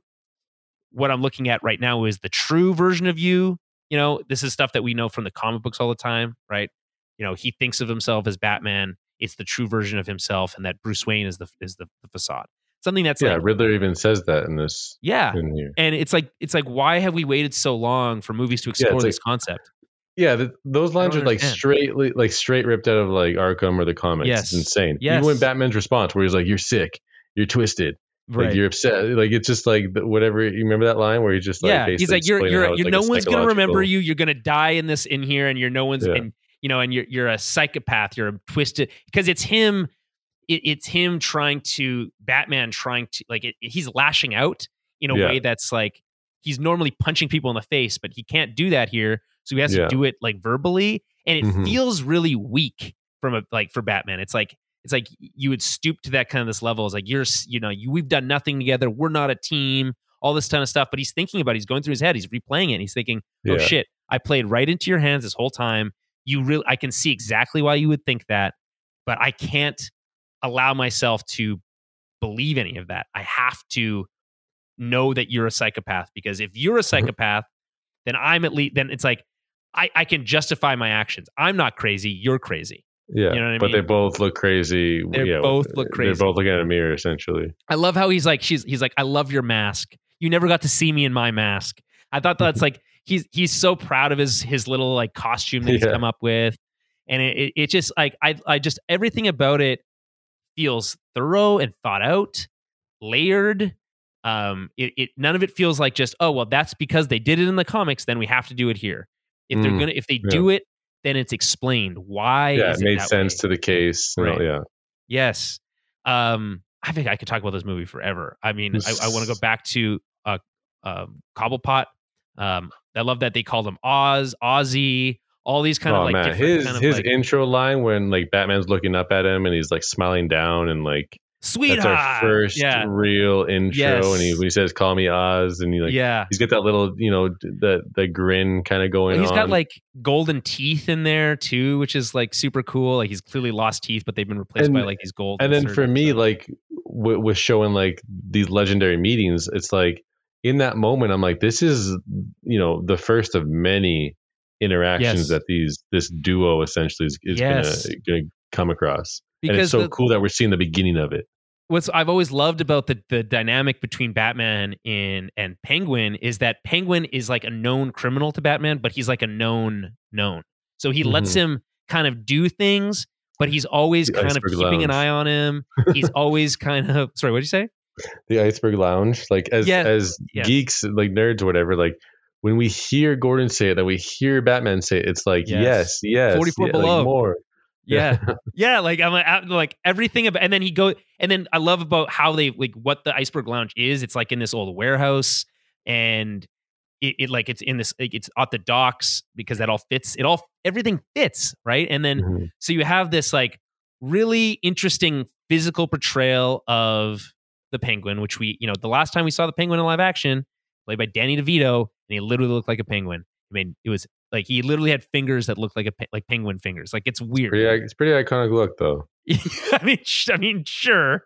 I feel like I, I think of like, didn't he have like black goo coming out of his mouth at one point? I feel like that's what I remember. Well, he just like no hygiene, like would just eat like raw fish and stuff. right, rough, yeah. Ugh. Ugh. Anyway, but like this is such a much more interesting. You know, maybe not as comic book visually accurate in the sense that like he doesn't have to be like he doesn't have to have a monocle and wear a tuxedo to be called the the penguin. You know what I mean? Like Mhm. he could just be a mobster who owns a nightclub and i think that that in and of itself is compelling i love that at the end when when carmine comes out and he's like being brought into the light or whatever and he's like you fucking rat you know whatever and, and uh he's like oh you, what, you think you're a big man now and he's like well maybe i am you know i like yeah, that everything seems about incredible too, man. yeah yes But that's the begin. That's the beginning of the car chase scene, right? Like right before. Uh, no, that I mean, no, no. This is this is, is that after the car chase. Cha- this is Oh, after after. that. This is where they are. They've come to collect Carmine, right? Mm. And he, they've revealed that he's the he was the rat that sold out um the the drug operation or whatever. And to to Penguin, who is like Carmine's right hand man, he's like, man, fuck you. You you screwed us all. Like you screwed us. And I've been I've been working under you this whole time. Screw you. This is because Carmine is is taken out in this scene, it creates that power vacuum that Catwoman mentions at the end. She's like, it's going to be a power grab, but it's going to be bloody. You know, Yeah. Penguin's going to be at the head of that, right? That's that's this is this is his origin story as much as it is kind of you know Catwoman's and and some and you know and Riddler, yeah. not Batman's necessarily, but Riddler's for sure, right? So like there's these there's these elements of like Batman has gone in, he's he's he's cut out elements of of rot out of of Gotham, but you know in its place comes new problems. So you know Penguin's going to be more empowered now, but you know Batman, like I said, he's a he's a known known. So there's going to be more meetings at the at the Iceberg Lounge. That's going to be another thing. Um, by the way, I love by the way, I love that there's three separate meetings at that, or I guess meetings, but counters at the uh, at that venue where he comes. He first shows up at Batman. He says, "Do you know who I am?" And then he's like, "There's that whole that great line about like you'll be covered in blood," and he's like, "Mine or yours?" You Mhm. know, I love that's such a such a good line. And then he comes again, but this time as Bruce Wayne. He says, "Do you know who I am?" Right. So the same people, which I think is super cool. And then the third time, of course, is when he comes for Carmine and he like sneaks in. This whole idea of him being Bruce Wayne, but like wearing a hood, and like keeping his shit in a backpack, I think is not what I expected for this movie. Like I, I didn't expect to see just like a dude on a bike, on a motorbike, you know, just driving around the city, but it works, you know. Um, so whatever. But like I think it it totally makes sense. It kind of brings you back to that idea of like being this master of disguise, right? If you're in, in the Batman the animated series, he always like would put on like a he'd put on like a, a, a fake beard and all these kind of things, and he would like pretend to be like a homeless guy or whatever, a beggar, and that would like give him the intel he needed to to to be Batman. This has kind of had that those same elements. I don't know. I, we haven't even talked about John Turturro. I love the idea of using John Turturro as the as Carmine Falcone. I love John Turturro. I think he's a massively underrated actor, just generally speaking. You know, Jim, when's the last time you remember John Turturro? Was it Transformers? I don't know. I guess. Which it's like, and you can laugh at that too, but like he's pretty freaking funny in that movie too, like in that original Transformers Yeah, and even the second one. Great actor. And so they, but he, I love the look, like these kind of like these like rose colored glasses he's wearing, and this general. He's not like this bulking guy with a big scar on his face. It's just this understated mobster. He's kind like it's it's this and it like again this modern sleek feel that a lot of the movie has that these characters kind of carry around, um, and he totally nails it. You know, he he's he's manipulative. He owns the room. He has that moment where he snaps at that guy when he comes in when he's talking to to uh, Selina. So there's that little bit of anger in there. I just like I can't say enough good stuff about this movie, Jeremy. Like I don't I don't Yeah. I don't know. I don't know what I don't know what else to say. Like I, I, you know, Zoe Kravitz talked about how she was passed over for the role of Catwoman for Dark Knight Rises. She feels like it was because of her skin color, um, and you know that I feel like that's a shame. I like the version of Catwoman we got in Dark Knight Rises, and that you know Anne Hathaway's fine. Um, I just think that like I love the gritty nature that she brings to the character. I love that. By the way, so you talk about that before the um before the car chase. Uh, Oh, It's it's, incredible with the the ambush or whatever that happens yes, there. yes, Holy cow! It's like that. Like that's Gotham. It's like you think Yep. you know you're safe or whatever. No, like they'll come out of everywhere and they'll Yep. team up against you, and then boom. Yep. Well, and, And, then love what how does he's like, Batman have? A, a you know a killing you know oh he doesn't kill anyone I guess but this machine that just could wreak havoc. I, I- I just like how you know you have Catwoman appear and he's like if things just got complicated and he doesn't tell Gordon what that means. Yeah. he's just like he's like what are you talking about? And then he's just on the roof, which is there's always like Gordon's always on the ground and Batman's always on the roof, and it's like we don't have to explain how he got there or anything else. I just need to know that he's up there, and so I love that right away. They're talking the the dialogue there, the back and forth dialogue between Gordon and Bruce is or Batman is super cool because yeah. it, it's just like to the point. It's like it's and it, they, I think they really nail it with that kind of like duet that he does with with uh with Penguin. But like even in this scene, he's like they're talking about how it's like it's a it's a buy. Uh, they're talking about the drugs. He's like maybe he's like he's like oh they they started about up his his um his operation again. He's like or maybe they never shut it down. It's just kind of this like this smart banter back and forth. This kind of like problem solving that they're doing. And he's like, "What do you mean? The biggest Batman- drug up is bust?" You know, like And then Love that. Batman, yeah, butting heads with like the other commanding officers and stuff is really cool. oh cool. my god, Jeremy, that scene in the police station is super cool because a I don't know the the the the actor who plays that cop. Um, Well, it happens like twice, right? It's like with the the one commissioner who like dies, well, there's the and then, yeah, it, ha- there's and the then it happens with the other guy with the mustache. yes. Who at that point Batman knows, you know, the whole- the whole yeah. Because and then the Sarsgaard when he died, right? He's like, it's it's it's bigger than you'd ever imagine. Like it's the whole system. Like you know, that's that's that Yeah, led to yes, Batman like yes. thinking all these things. Well, I just like I, I love that the guy with the mustache his his performance is like this raspy voice. It's so cool. It's like you're gonna you're gonna go to bat for this freak. You know what I mean? Like like they're all kind of doing this kind of like really thick New York accent, which is totally fine with me. I think it totally works for Gotham stuff. And um, he he gets up off the table and he's like he has to like get away from these cops and he's like now he's like I got you on a, on assaulting an officer. He's like you got me on assaulting three. he's like that's what a badass line first of all Um, and then there's this whole thing where he they have this little conversation with Gordon. He's like, "Let me let let like let me talk to him. I'll figure him out." And it's like then they have a little plan. He's like, "Well, because you punched me in the face." Like, Yeah, when they're when they're talking there, it's nuts. Like their Yes. heads are so close to one another, yes, and they're just like dancing around, and like their head, their head, like their foreheads are almost touching.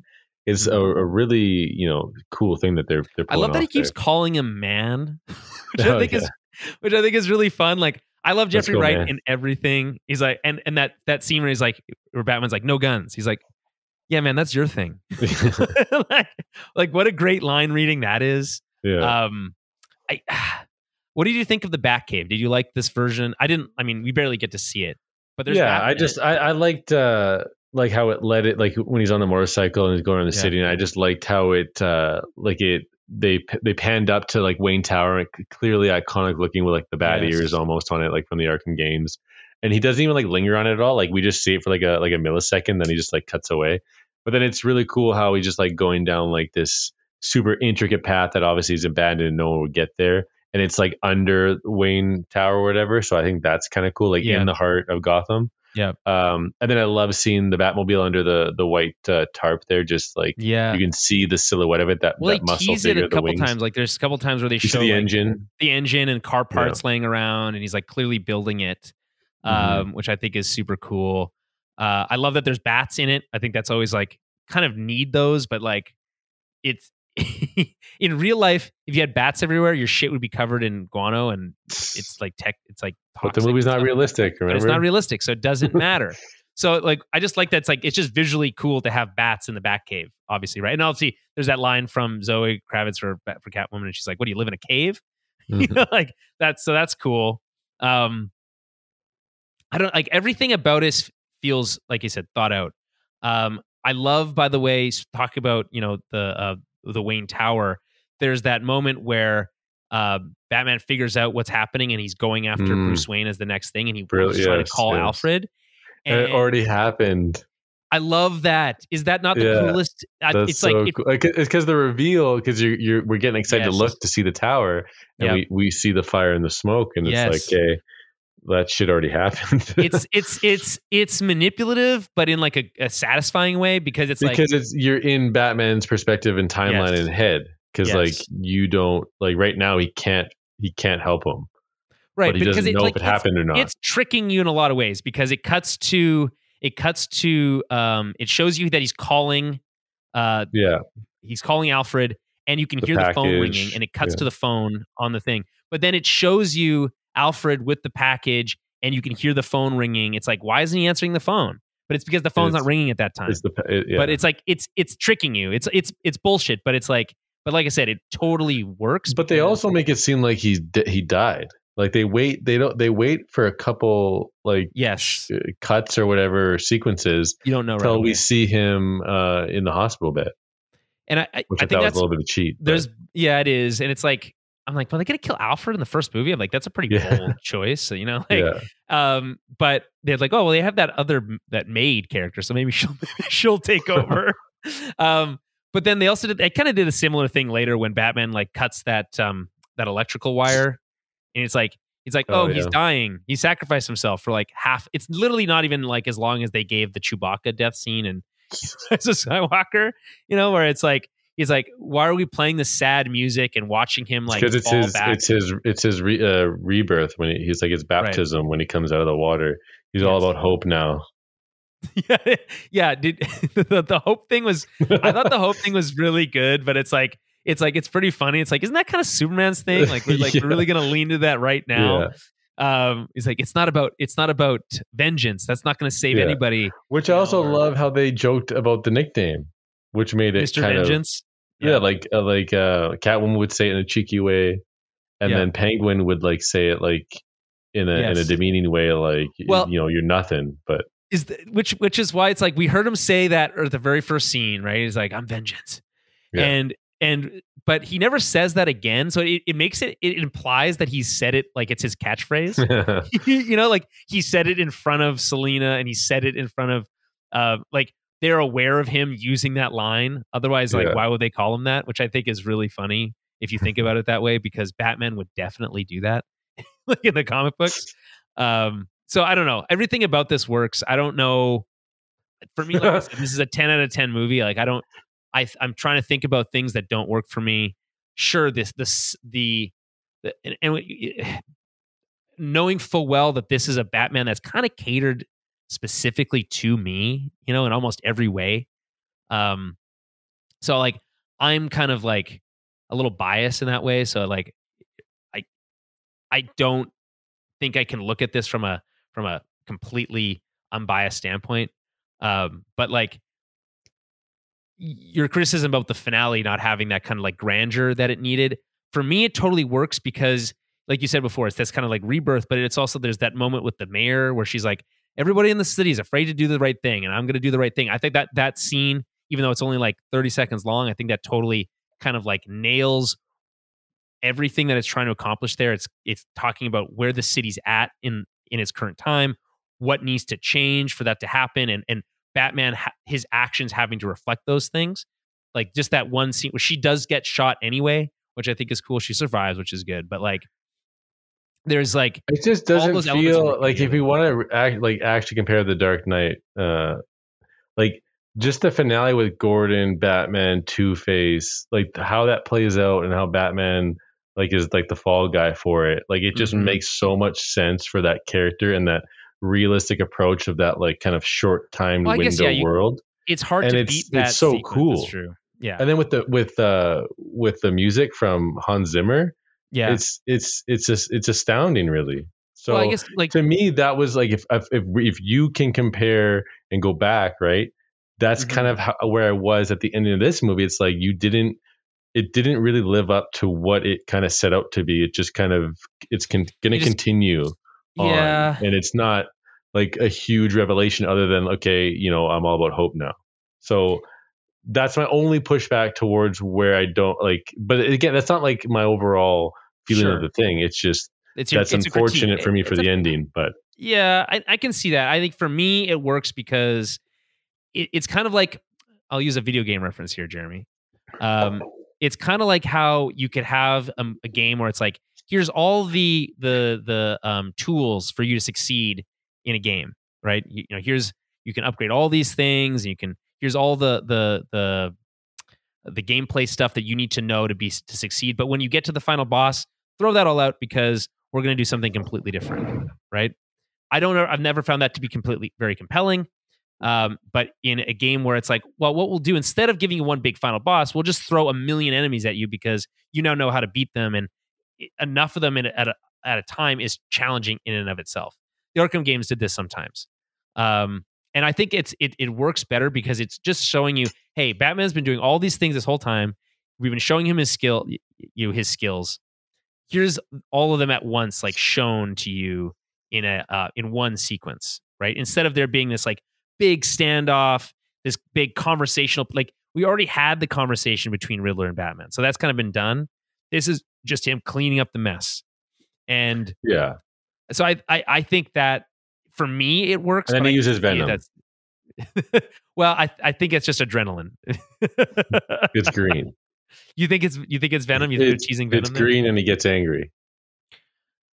Yeah, I mean, I don't know. They don't they don't tell they don't tell you what it is, but I do like I do like that he has a little like slot on his on his suit for stabbing himself in the leg. which I yeah, which I was cool. like I was overanalyzing that too. It's like, well, but like like wouldn't you just have like a button to where you could easily press to where it just injects because right. like what if it's in your pouch and like you can't get to it because you're so incapacitated or whatever jeremy you know? are, do you send me these images and uh are these are things that you have bur- purchased already or, yeah like i already have just things well the that's the comic that i got yeah from okay. the movie yeah, yeah, yeah. And then the action figure to the left was on sale for twelve dollars. Okay, that's cool. And then that's Batman Year One, a new com- uh, commemorative edition, right? That they released uh, this month, uh, which has a cool new cover. Yeah. Okay. 4K and then Blu-ray, I bought, which you don't normally I, buy, but that's true. That's cool. I do now, and then I got yeah. the uh, the, the uh, yeah, which is pretty cool. It says "Try me." What happens when you press "Try me"? It lights up and makes sounds. That's super cool. I love this Batmobile. Like I just like it look and you know Yeah, I'm obs- I'm obsessed with it. Okay so he i'm thinking about all the gadgets he uses he use he has his grapnel gun and they don't he it's like attached to his wrist which i think is a really cool kind of like makes sense kind of addition to that thing which is just always on your arm which i think is Mhm. really inter- like i like i think that's a cool addition to that he has um the the eyelid thing the little contact lens camera thing which is really Yeah. cool um the suit itself is basically bulletproof so that's that he gets shot so many times jeremy it's Yeah. insane. um, uh, so that's cool. Uh, he's got the uh, squirrel suit that like his cape turns into a squirrel suit. So that's really cool. But wouldn't Um, it have just been better if he just like used his cape? And Well, yeah, but it's like they haven't really established that. I guess you could just do what. I guess you could just do whatever. but why do they have to establish it if they're not trying to be realistic? yeah, I don't Like, know. Isn't that That's the mo- point. isn't that gadget like a Batman Begins, you know, Nolan esque? I would agree thing? with that. That one's the one that feels like the most like real world out of everything that's like here. Yeah, Like if you just if his cape just worked as a glider, I would have been fine with that too. right. Um, and like it would have uh, been sick. Like just see him glide off into the night. Like Well, I love That's how at that mo- cool. that moment moment where maybe it'll, that'll come, Jeremy, right? Like maybe that's like Yeah. the next iteration. But like I love how he gets to the roof. He's like, "Holy shit!" he's like he doesn't not he does not want to jump off of there instantly. Um, so I think that all that stuff is cool. He, I love that by the way. He has the little earpiece for Selina Kyle. It's in this like little glowing blue tube. I thought that oh yeah, I thought that was cool. Anytime he go, he has a little. Oh, he has a little timer. He has like a little time bomb thing that he puts on that. Um, he like creates gas with it or whatever. I think you know. Anytime you have a sticky bomb, Batman's got to have those. He. What did you think? Here's the question. What did you think of his like bat symbol? That's also a knife. uh, it just it just didn't like. I don't know if you're supposed to be like an obvious like reveal for it. Right. Like it just felt like it was not really. Like we didn't really pay attention to it as like this this super crucial device. It's just like he just uses it Yeah. And it's Well, like he- the first time he uses it, he uses it to to cut into the, like the police tape to, to get back into uh, a crime scene. That like, Mhm. and that's like the big reveal. It's like, and then he puts it back in his chest. I'm like, okay, I just cool. absolutely love the crime scene in the beginning.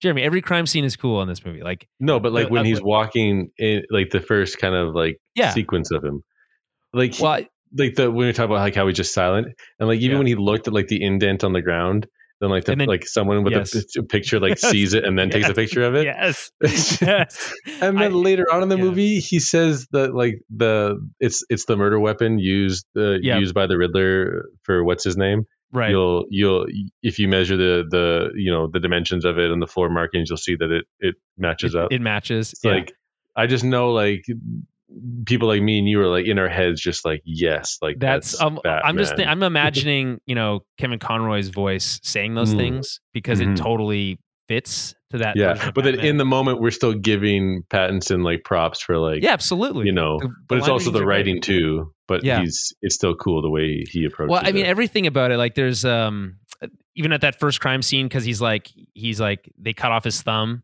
and he's like it was cut off while he was while he was still alive. oh yeah the Um, and by the way. I love when in the they're like go back and they have they find the cars and underneath and he's like he's like I'm looking for a USB drive and Gordon's like USB. drive. he's like thumb drive. And he- it's just like these these like one these like really stiff stiff in a good way like Mhm. uh, uh readings from batman it's like he does not need to describe anything further than just say thumb drive and it's like okay that's funny and grim at the same time which is kind of like that perfect balance that you're looking for um i i can't wait to see there's a lot of like i just can't wait to see what comes next like and and so yeah if it's whether it's whether it's um Court of Owls, whether it's Mister Freeze, whether like whether they really lean into this Joker thing. I really hope they don't.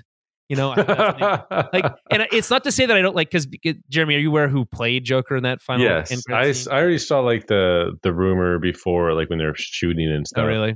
and then that they were testing it with test audiences and then i guess it was scaled back or this is just like the version they decided to go with but this is a very subdued like you don't, it's not really a reveal you know quote unquote because it's in Right. darkness but you can tell that he has a fixated like smile at all times Mhm. i don't know if you could tell uh, Yeah, oh, there's from some your like there's a weird there's a real like prosthetic look to whatever's going on. Yeah, and then I read an interview. Matt Reeves said he wanted to his he wants his Joker to have basically a smile at all times. Interesting. Okay. Uh, which I think is it, it, does happen in the comics. I forget which yes. which storyline, but it is a thing. There's a couple so, of them where like there's the version of Joker just always kind of like got that like shit and grin on his face. Yeah, I, mean, I, guess even with Jack Nicholson, it's like kind of yeah. permanent.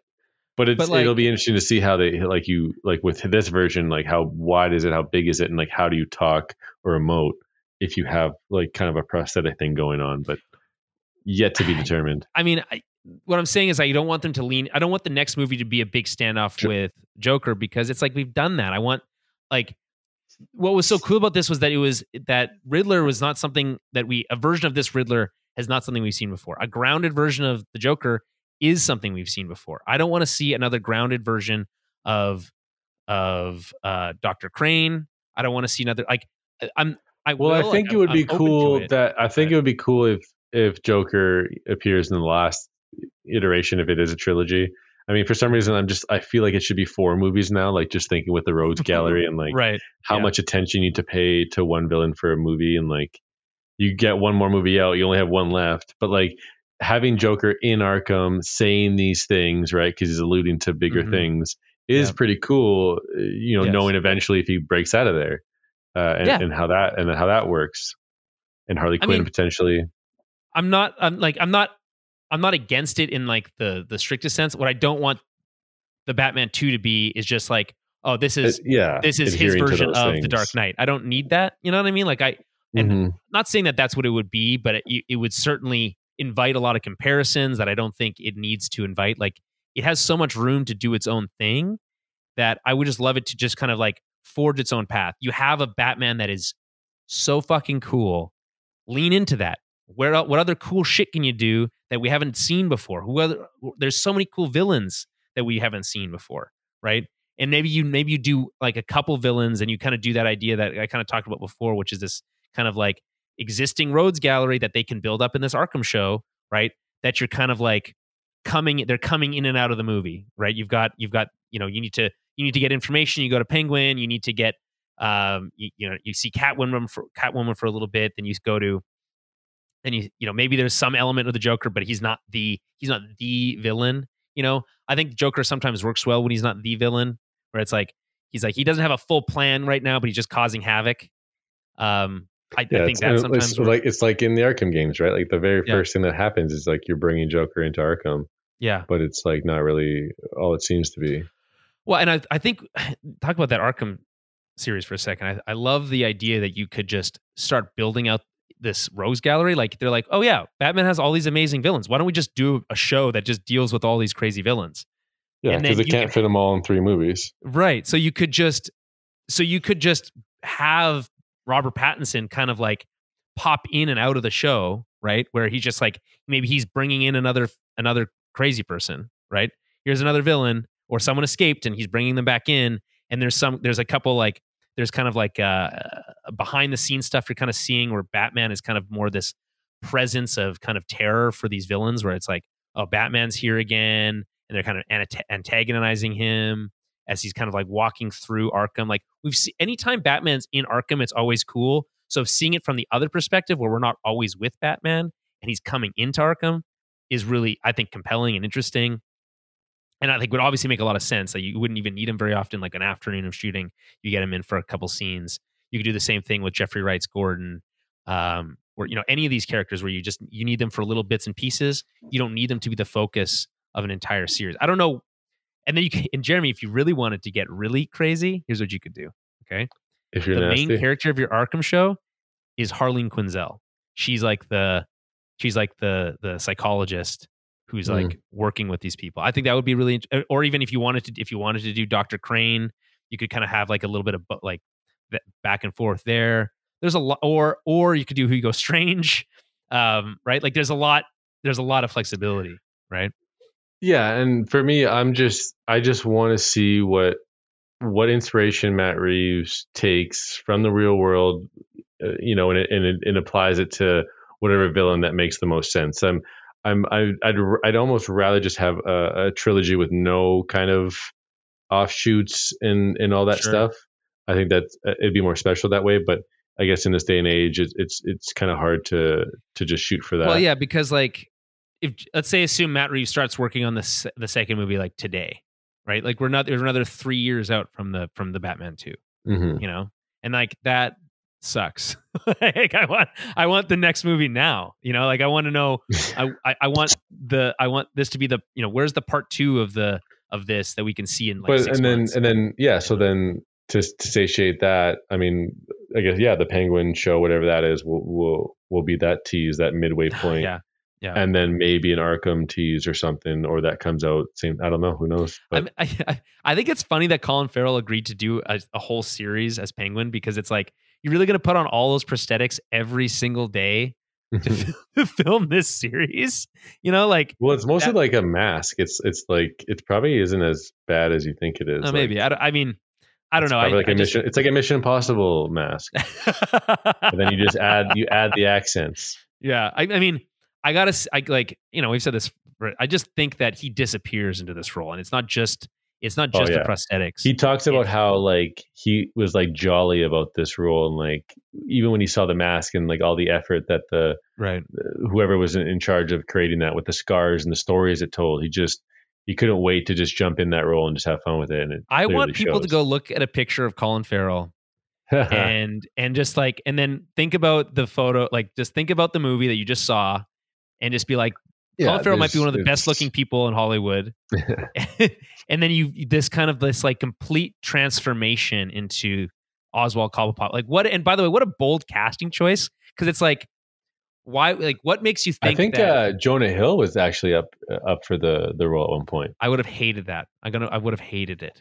I hate. Yeah. I, I. And and and nothing against Jonah Hill, but his performances when he's trying to be like that's that sleazy, like bad guy is just. I find it to be completely. I just don't. It's just unbelievable to me. I don't. I don't know why. Maybe it's because I've seen him too much as the comedic character, and I've seen him too much like grow up with him. But like, Mhm. I it just does not work for me. So I'm just glad. I'm just glad that uh, that's not the, the case here. I you know more power to him, but I think this whatever what Colin Farrell is bringing with that accent, with every every moment with the Penguin is compelling. Like he is he steals Mhm. those scenes even with Batman. I think that's like that's the exactly what you need out of the character of the Penguin. And, and I don't know. I this is what I said before. Like there's nothing I there's nothing wrong with this movie. Um, we talked about the music. Michael Giacchino is, um, I think, another kind of uh, uh, uh, uh, composer that is just the peak of his his game. Like you know, between Rogue One, between the Spider Man stuff, now Batman. It's like, what can't this man do? You know, like I, I he hasn't quite reached that that level of like gravitas, maybe as some of those you know the the the, older crowd in the space. But I just love his work. I just think it's he's figured out a way to create themes for characters that fit the movies and they they don't just feel like it, he's writing music for a character that and we're going to apply it to a movie it's like it all fits together in a, in a cohesive way like the it fits the tone and then by the way talk about themes you can use it fast you can use it slow and that kind of is the the brilliance of what he's doing here it, it, I like how uh, when he's in the Batcave, he like turns down the Nirvana song yeah uh, yes when like the newscast is happening.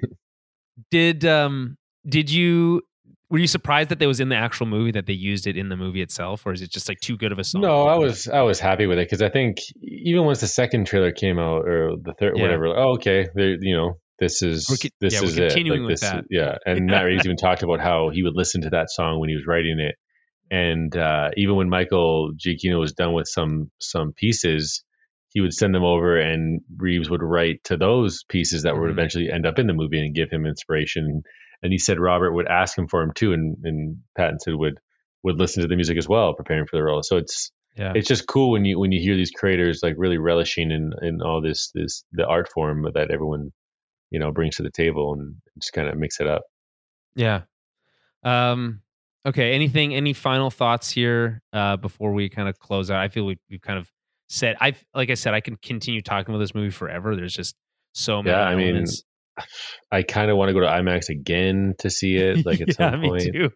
Me too. Um, um, I like I we didn't even talk about this idea of the um the city having this like seawall and you talk about like modern elements, like this idea of like a rising ocean, and they have to build a seawall to like keep the ocean from flooding the city. Yeah, Um, I think that I- that happens in the Snyder Capullo uh, storyline. I'm pretty sure is It just- Riddler is a part of like a flooding of the city. It's super cool. Yeah, because it creates zero year where the whole city becomes Yeah. like this uh like wasteland essentially. It's a bit of No Man's Land too, which is a a, a book that I, I read when I was younger. I remember. Yeah, cool. well that's and they they kind of deal with that in Dark Knight Rises, which is Mm. you know that idea where they blow up all the bridges and stuff. yeah, Um I don't I just like I just like this idea of this kind of this this again the the version of Gotham that they've created. Um the this it all ties back into Thomas Wayne's kind of renewal fund, which I think is like I love that how it, it that comes full circle. Everything feeds into everything else in this movie, which I you know is what makes it so compelling. Like, okay, it's like it all it's all about renewal, and then Tom and it's like the sins of the father will be visited upon the Mm. son. All the, like these little elements are all, all kind of like jigsaw puzzled together. And you talk about like really cool crime scenes, like when they get to to the Riddler's like apartment, he's like he's been there the whole time. He like there's that whole thing about the um uh the the carpet tool, right? Because it's like yeah, there's these couple there's these little elements where it's like he's he's grown up rich so he doesn't know certain things. Like when Cena's like oh you must have grown up rich because you know yada yada he's like calling her out for like selling her soul or whatever it's like it's so it must be easy for you to not have to make these hard decisions. And then later he's like he's like oh yeah my uncle was a was you know was a was a carpet guy so you know I recognize that. He didn't recognize it so he didn't put that together so he has to like rely like these these little small elements and then he lifts up the carpet and I love, by the way, that's the same cop who's constant. he's always watching over these uh, these crime scenes, and he Yeah. he kind of wins well, it's him like over. it's like the, the end. it's like the Flash Thompson of the of the No Way Home uh, universe. yes, totally. because he's like right? a fan. He's a, a fan of Bruce Wayne, but not a fan of Batman. well, and then, but I think he but Batman wins him over at the end, right? Where he's like Yeah. he he has he. Well, it's just funny because he preve- he stops him initially, right, from going in. Right. Like this guy's a freak. Yep. And then the next time you he sees Bruce Wayne, he's like, "Oh, hey!" Like he's smiling, like he's starstruck. right, But it's like, funny "Bruce because it's the same. It's the at same funeral person. no less. Right. Um, so yeah, and, then by the way, by the end, right, that he wins him over, and I like that a lot. Um, and then you have you have Gordon kind of they don't say it specifically, but she's standing next to the mayor. He's standing next to the mayor at the end, which kind of is a reflection of that initial news conference for the original commissioner. So it's kind of this renewed sense of he's like, we need to renew faith in the people and the elected officials and all that kind of stuff. So I, I, I like that kind of reflection. And by the way, speaking of kind of elements that feel like right out of a comic book, I love that at the end of the movie, there's this there's this um in, in a really kind of stark contrast to what we normally see out of these movies, Batman movies. You have a newscast where they're talking about the vigilante who you know is on the top of the you know the the Gotham Square garden and he's helping people and they're talking about him as like a hero. And it's like that's really refreshing to see Batman in the light helping people right? He like drops her on and there's like the the, the National Guard is there and then there's there the the cops aren't antagonistic towards him. I'm sure that'll come and go you know but at the end it's really refreshing to see him cooperating with them in a really kind of like structured way. I think that's really really cool. And by the way, another moment that I think is really cool when Gordon arrives at Gotham Square Garden and is like, "Who's in charge here?" and he's like, "Everyone, be quiet." And then he like tell and he basically like takes control of the situation. It's like it's a Oh, really yeah. kind of like great character moment for him. okay, anyway, that's um those are the last things I, that I Yeah, wanted to say. good. Those are the last things I wanted to say. Okay. That's all for now. I think we'll certainly be touching on the Batman again Part two of the Batman next week. That's right. When we'll be con- well, we'll have seen it for a third time and be uh, continuing to break it all down. There's just so like I feel like we, like you said, we haven't really dived into the actual mystery itself, which is really cool and compelling. And and um, I think we've we've made our case for this movie being like a nine for you, but a Mhm. ten for me. Um, and It's yeah, like I said, I think I was saying a long time ago with all the elements that we knew about it that like I like it's in recording for sure that I said Yes. this will be the best Batman movie to date. well, I think we were And we were we were yeah, no, you were definitely on that train too. Yeah. Uh, uh, just to allude to what you were saying before, you thought you predicted, but like we were like analyzing just how the story like was shaping up, like Mhm. how it would be like Sherlock Holmes and how he'd be visiting. You know, it would lead him to the next person. Uh, Yes. You know, along the line. yeah. Essentially, what happened here. So um, yeah, so it's it's it's it's a it's a fantastic movie. I, like I love the movie. No, like no, Yeah. no Well, ifs, ands, or it's- I- about it. It's not a perfect movie. It's perfect to me, but it, I understand Yeah. if there's if there's some issues. but it's all good because we're getting more. We're getting It's more, and it's gonna get. It's just gonna get better. I like look at Matt Reeves' um, Planet of the Apes movies. They got better. Every single one got better as it went on. He just did, he only did the two of them, right? Like I don't think he did. He did three, the second and the third, yeah. Yeah, but the, third. the third one's amazing. I mean, they're both they're both of them. And then I was a massive fan of Cloverfield. I mean, I know we were talking about it one time on the on the movie. Yeah, I don't. Maybe I need to revisit. and it. Rachel was saying that she like hated it, but like I think that was around the time when I was like in film school, and I just I just loved the idea of this found footage type, uh, you know, adventure essentially with like this creature that was hidden, and uh, Mhm. yeah, I guess that was his first uh, big movie. I'm pretty sure that he directed. Yes, like his no- he's known for Let Me In, War for the Planet of the Apes, Dawn for Planet of the Apes, and Cloverfield. Um, he's done some television, uh, Tales from the Loop, which is a uh, uh, I should watch those actually. I think let's produce those. It's just like now sky is the limit. Like this, it just he's solidified Felicity. himself. he hasn't it's- done that much stuff, and maybe I that's know, why but like I'm just saying with this one now, it's like it's it's you know hi- hi- his agent's going to be working like he can do whatever he wants now. right? Yeah, He'll, he'll be doing Batman for the next you know six years probably yeah. or whatever whatever they decide to do with the next two, and then yeah, I think um, if I can steal a line from another podcast, he'll have a blank check to do whatever he wants once this is all done. And I think we'll, we're all going to be better off for it. I think that's really exciting. Yeah. Um, one last thing I wanted to say about uh, about the Batman, I thought it was hilarious when um, when Batman and Catwoman go back to her apartment and she just pours a glass of milk Mhm, because like no one fucking drinks milk just on its own like that. So I thought I, I don't know. well Michelle was like, Pfeiffer drank milk too. I think did she? And, uh, I, I guess yeah. that makes sense. It's like Well, I think well, I think she was like slowly transitioning, and she like gulps back the whole carton or something. Like it's like meant to be like a joke. Well, there, I think there's that there's that photo of Zoe Kravitz drinking milk out of a bowl, like a like an Yeah. actual cat, which is like really really. Well, she also says she watched like uh, you know wildcats fighting like to Mm. to prep for the role, see how they move and whatnot. I I mean, I, I- unnecessary, but a cool a, a cool Gotta love thing. the commitment. Yeah, I you know. I, every I, her, the way she walks in this movie is like super. It's very cat like, which I think is super cool. Everything about it is great. No, no, Every single thing. I can't think of a single thing I didn't like. Um, okay, like I said, part two of this conversation will probably be next week. There'll be lots to talk about. There's actually other news that we can we can jump into. Um, so look for that soon. Um, otherwise, we'd love to hear your thoughts and comments. Shoot me a message on Twitter at Tower Babblecast. Head uh, head over to towerbabble.ca to find everything we do. Send us an email at towerbabblepodcast at gmail.com. And uh, if you want to support the show, patreon.com slash towerbabblecast. But we'll talk to you next week. Until then, we'll talk to you then.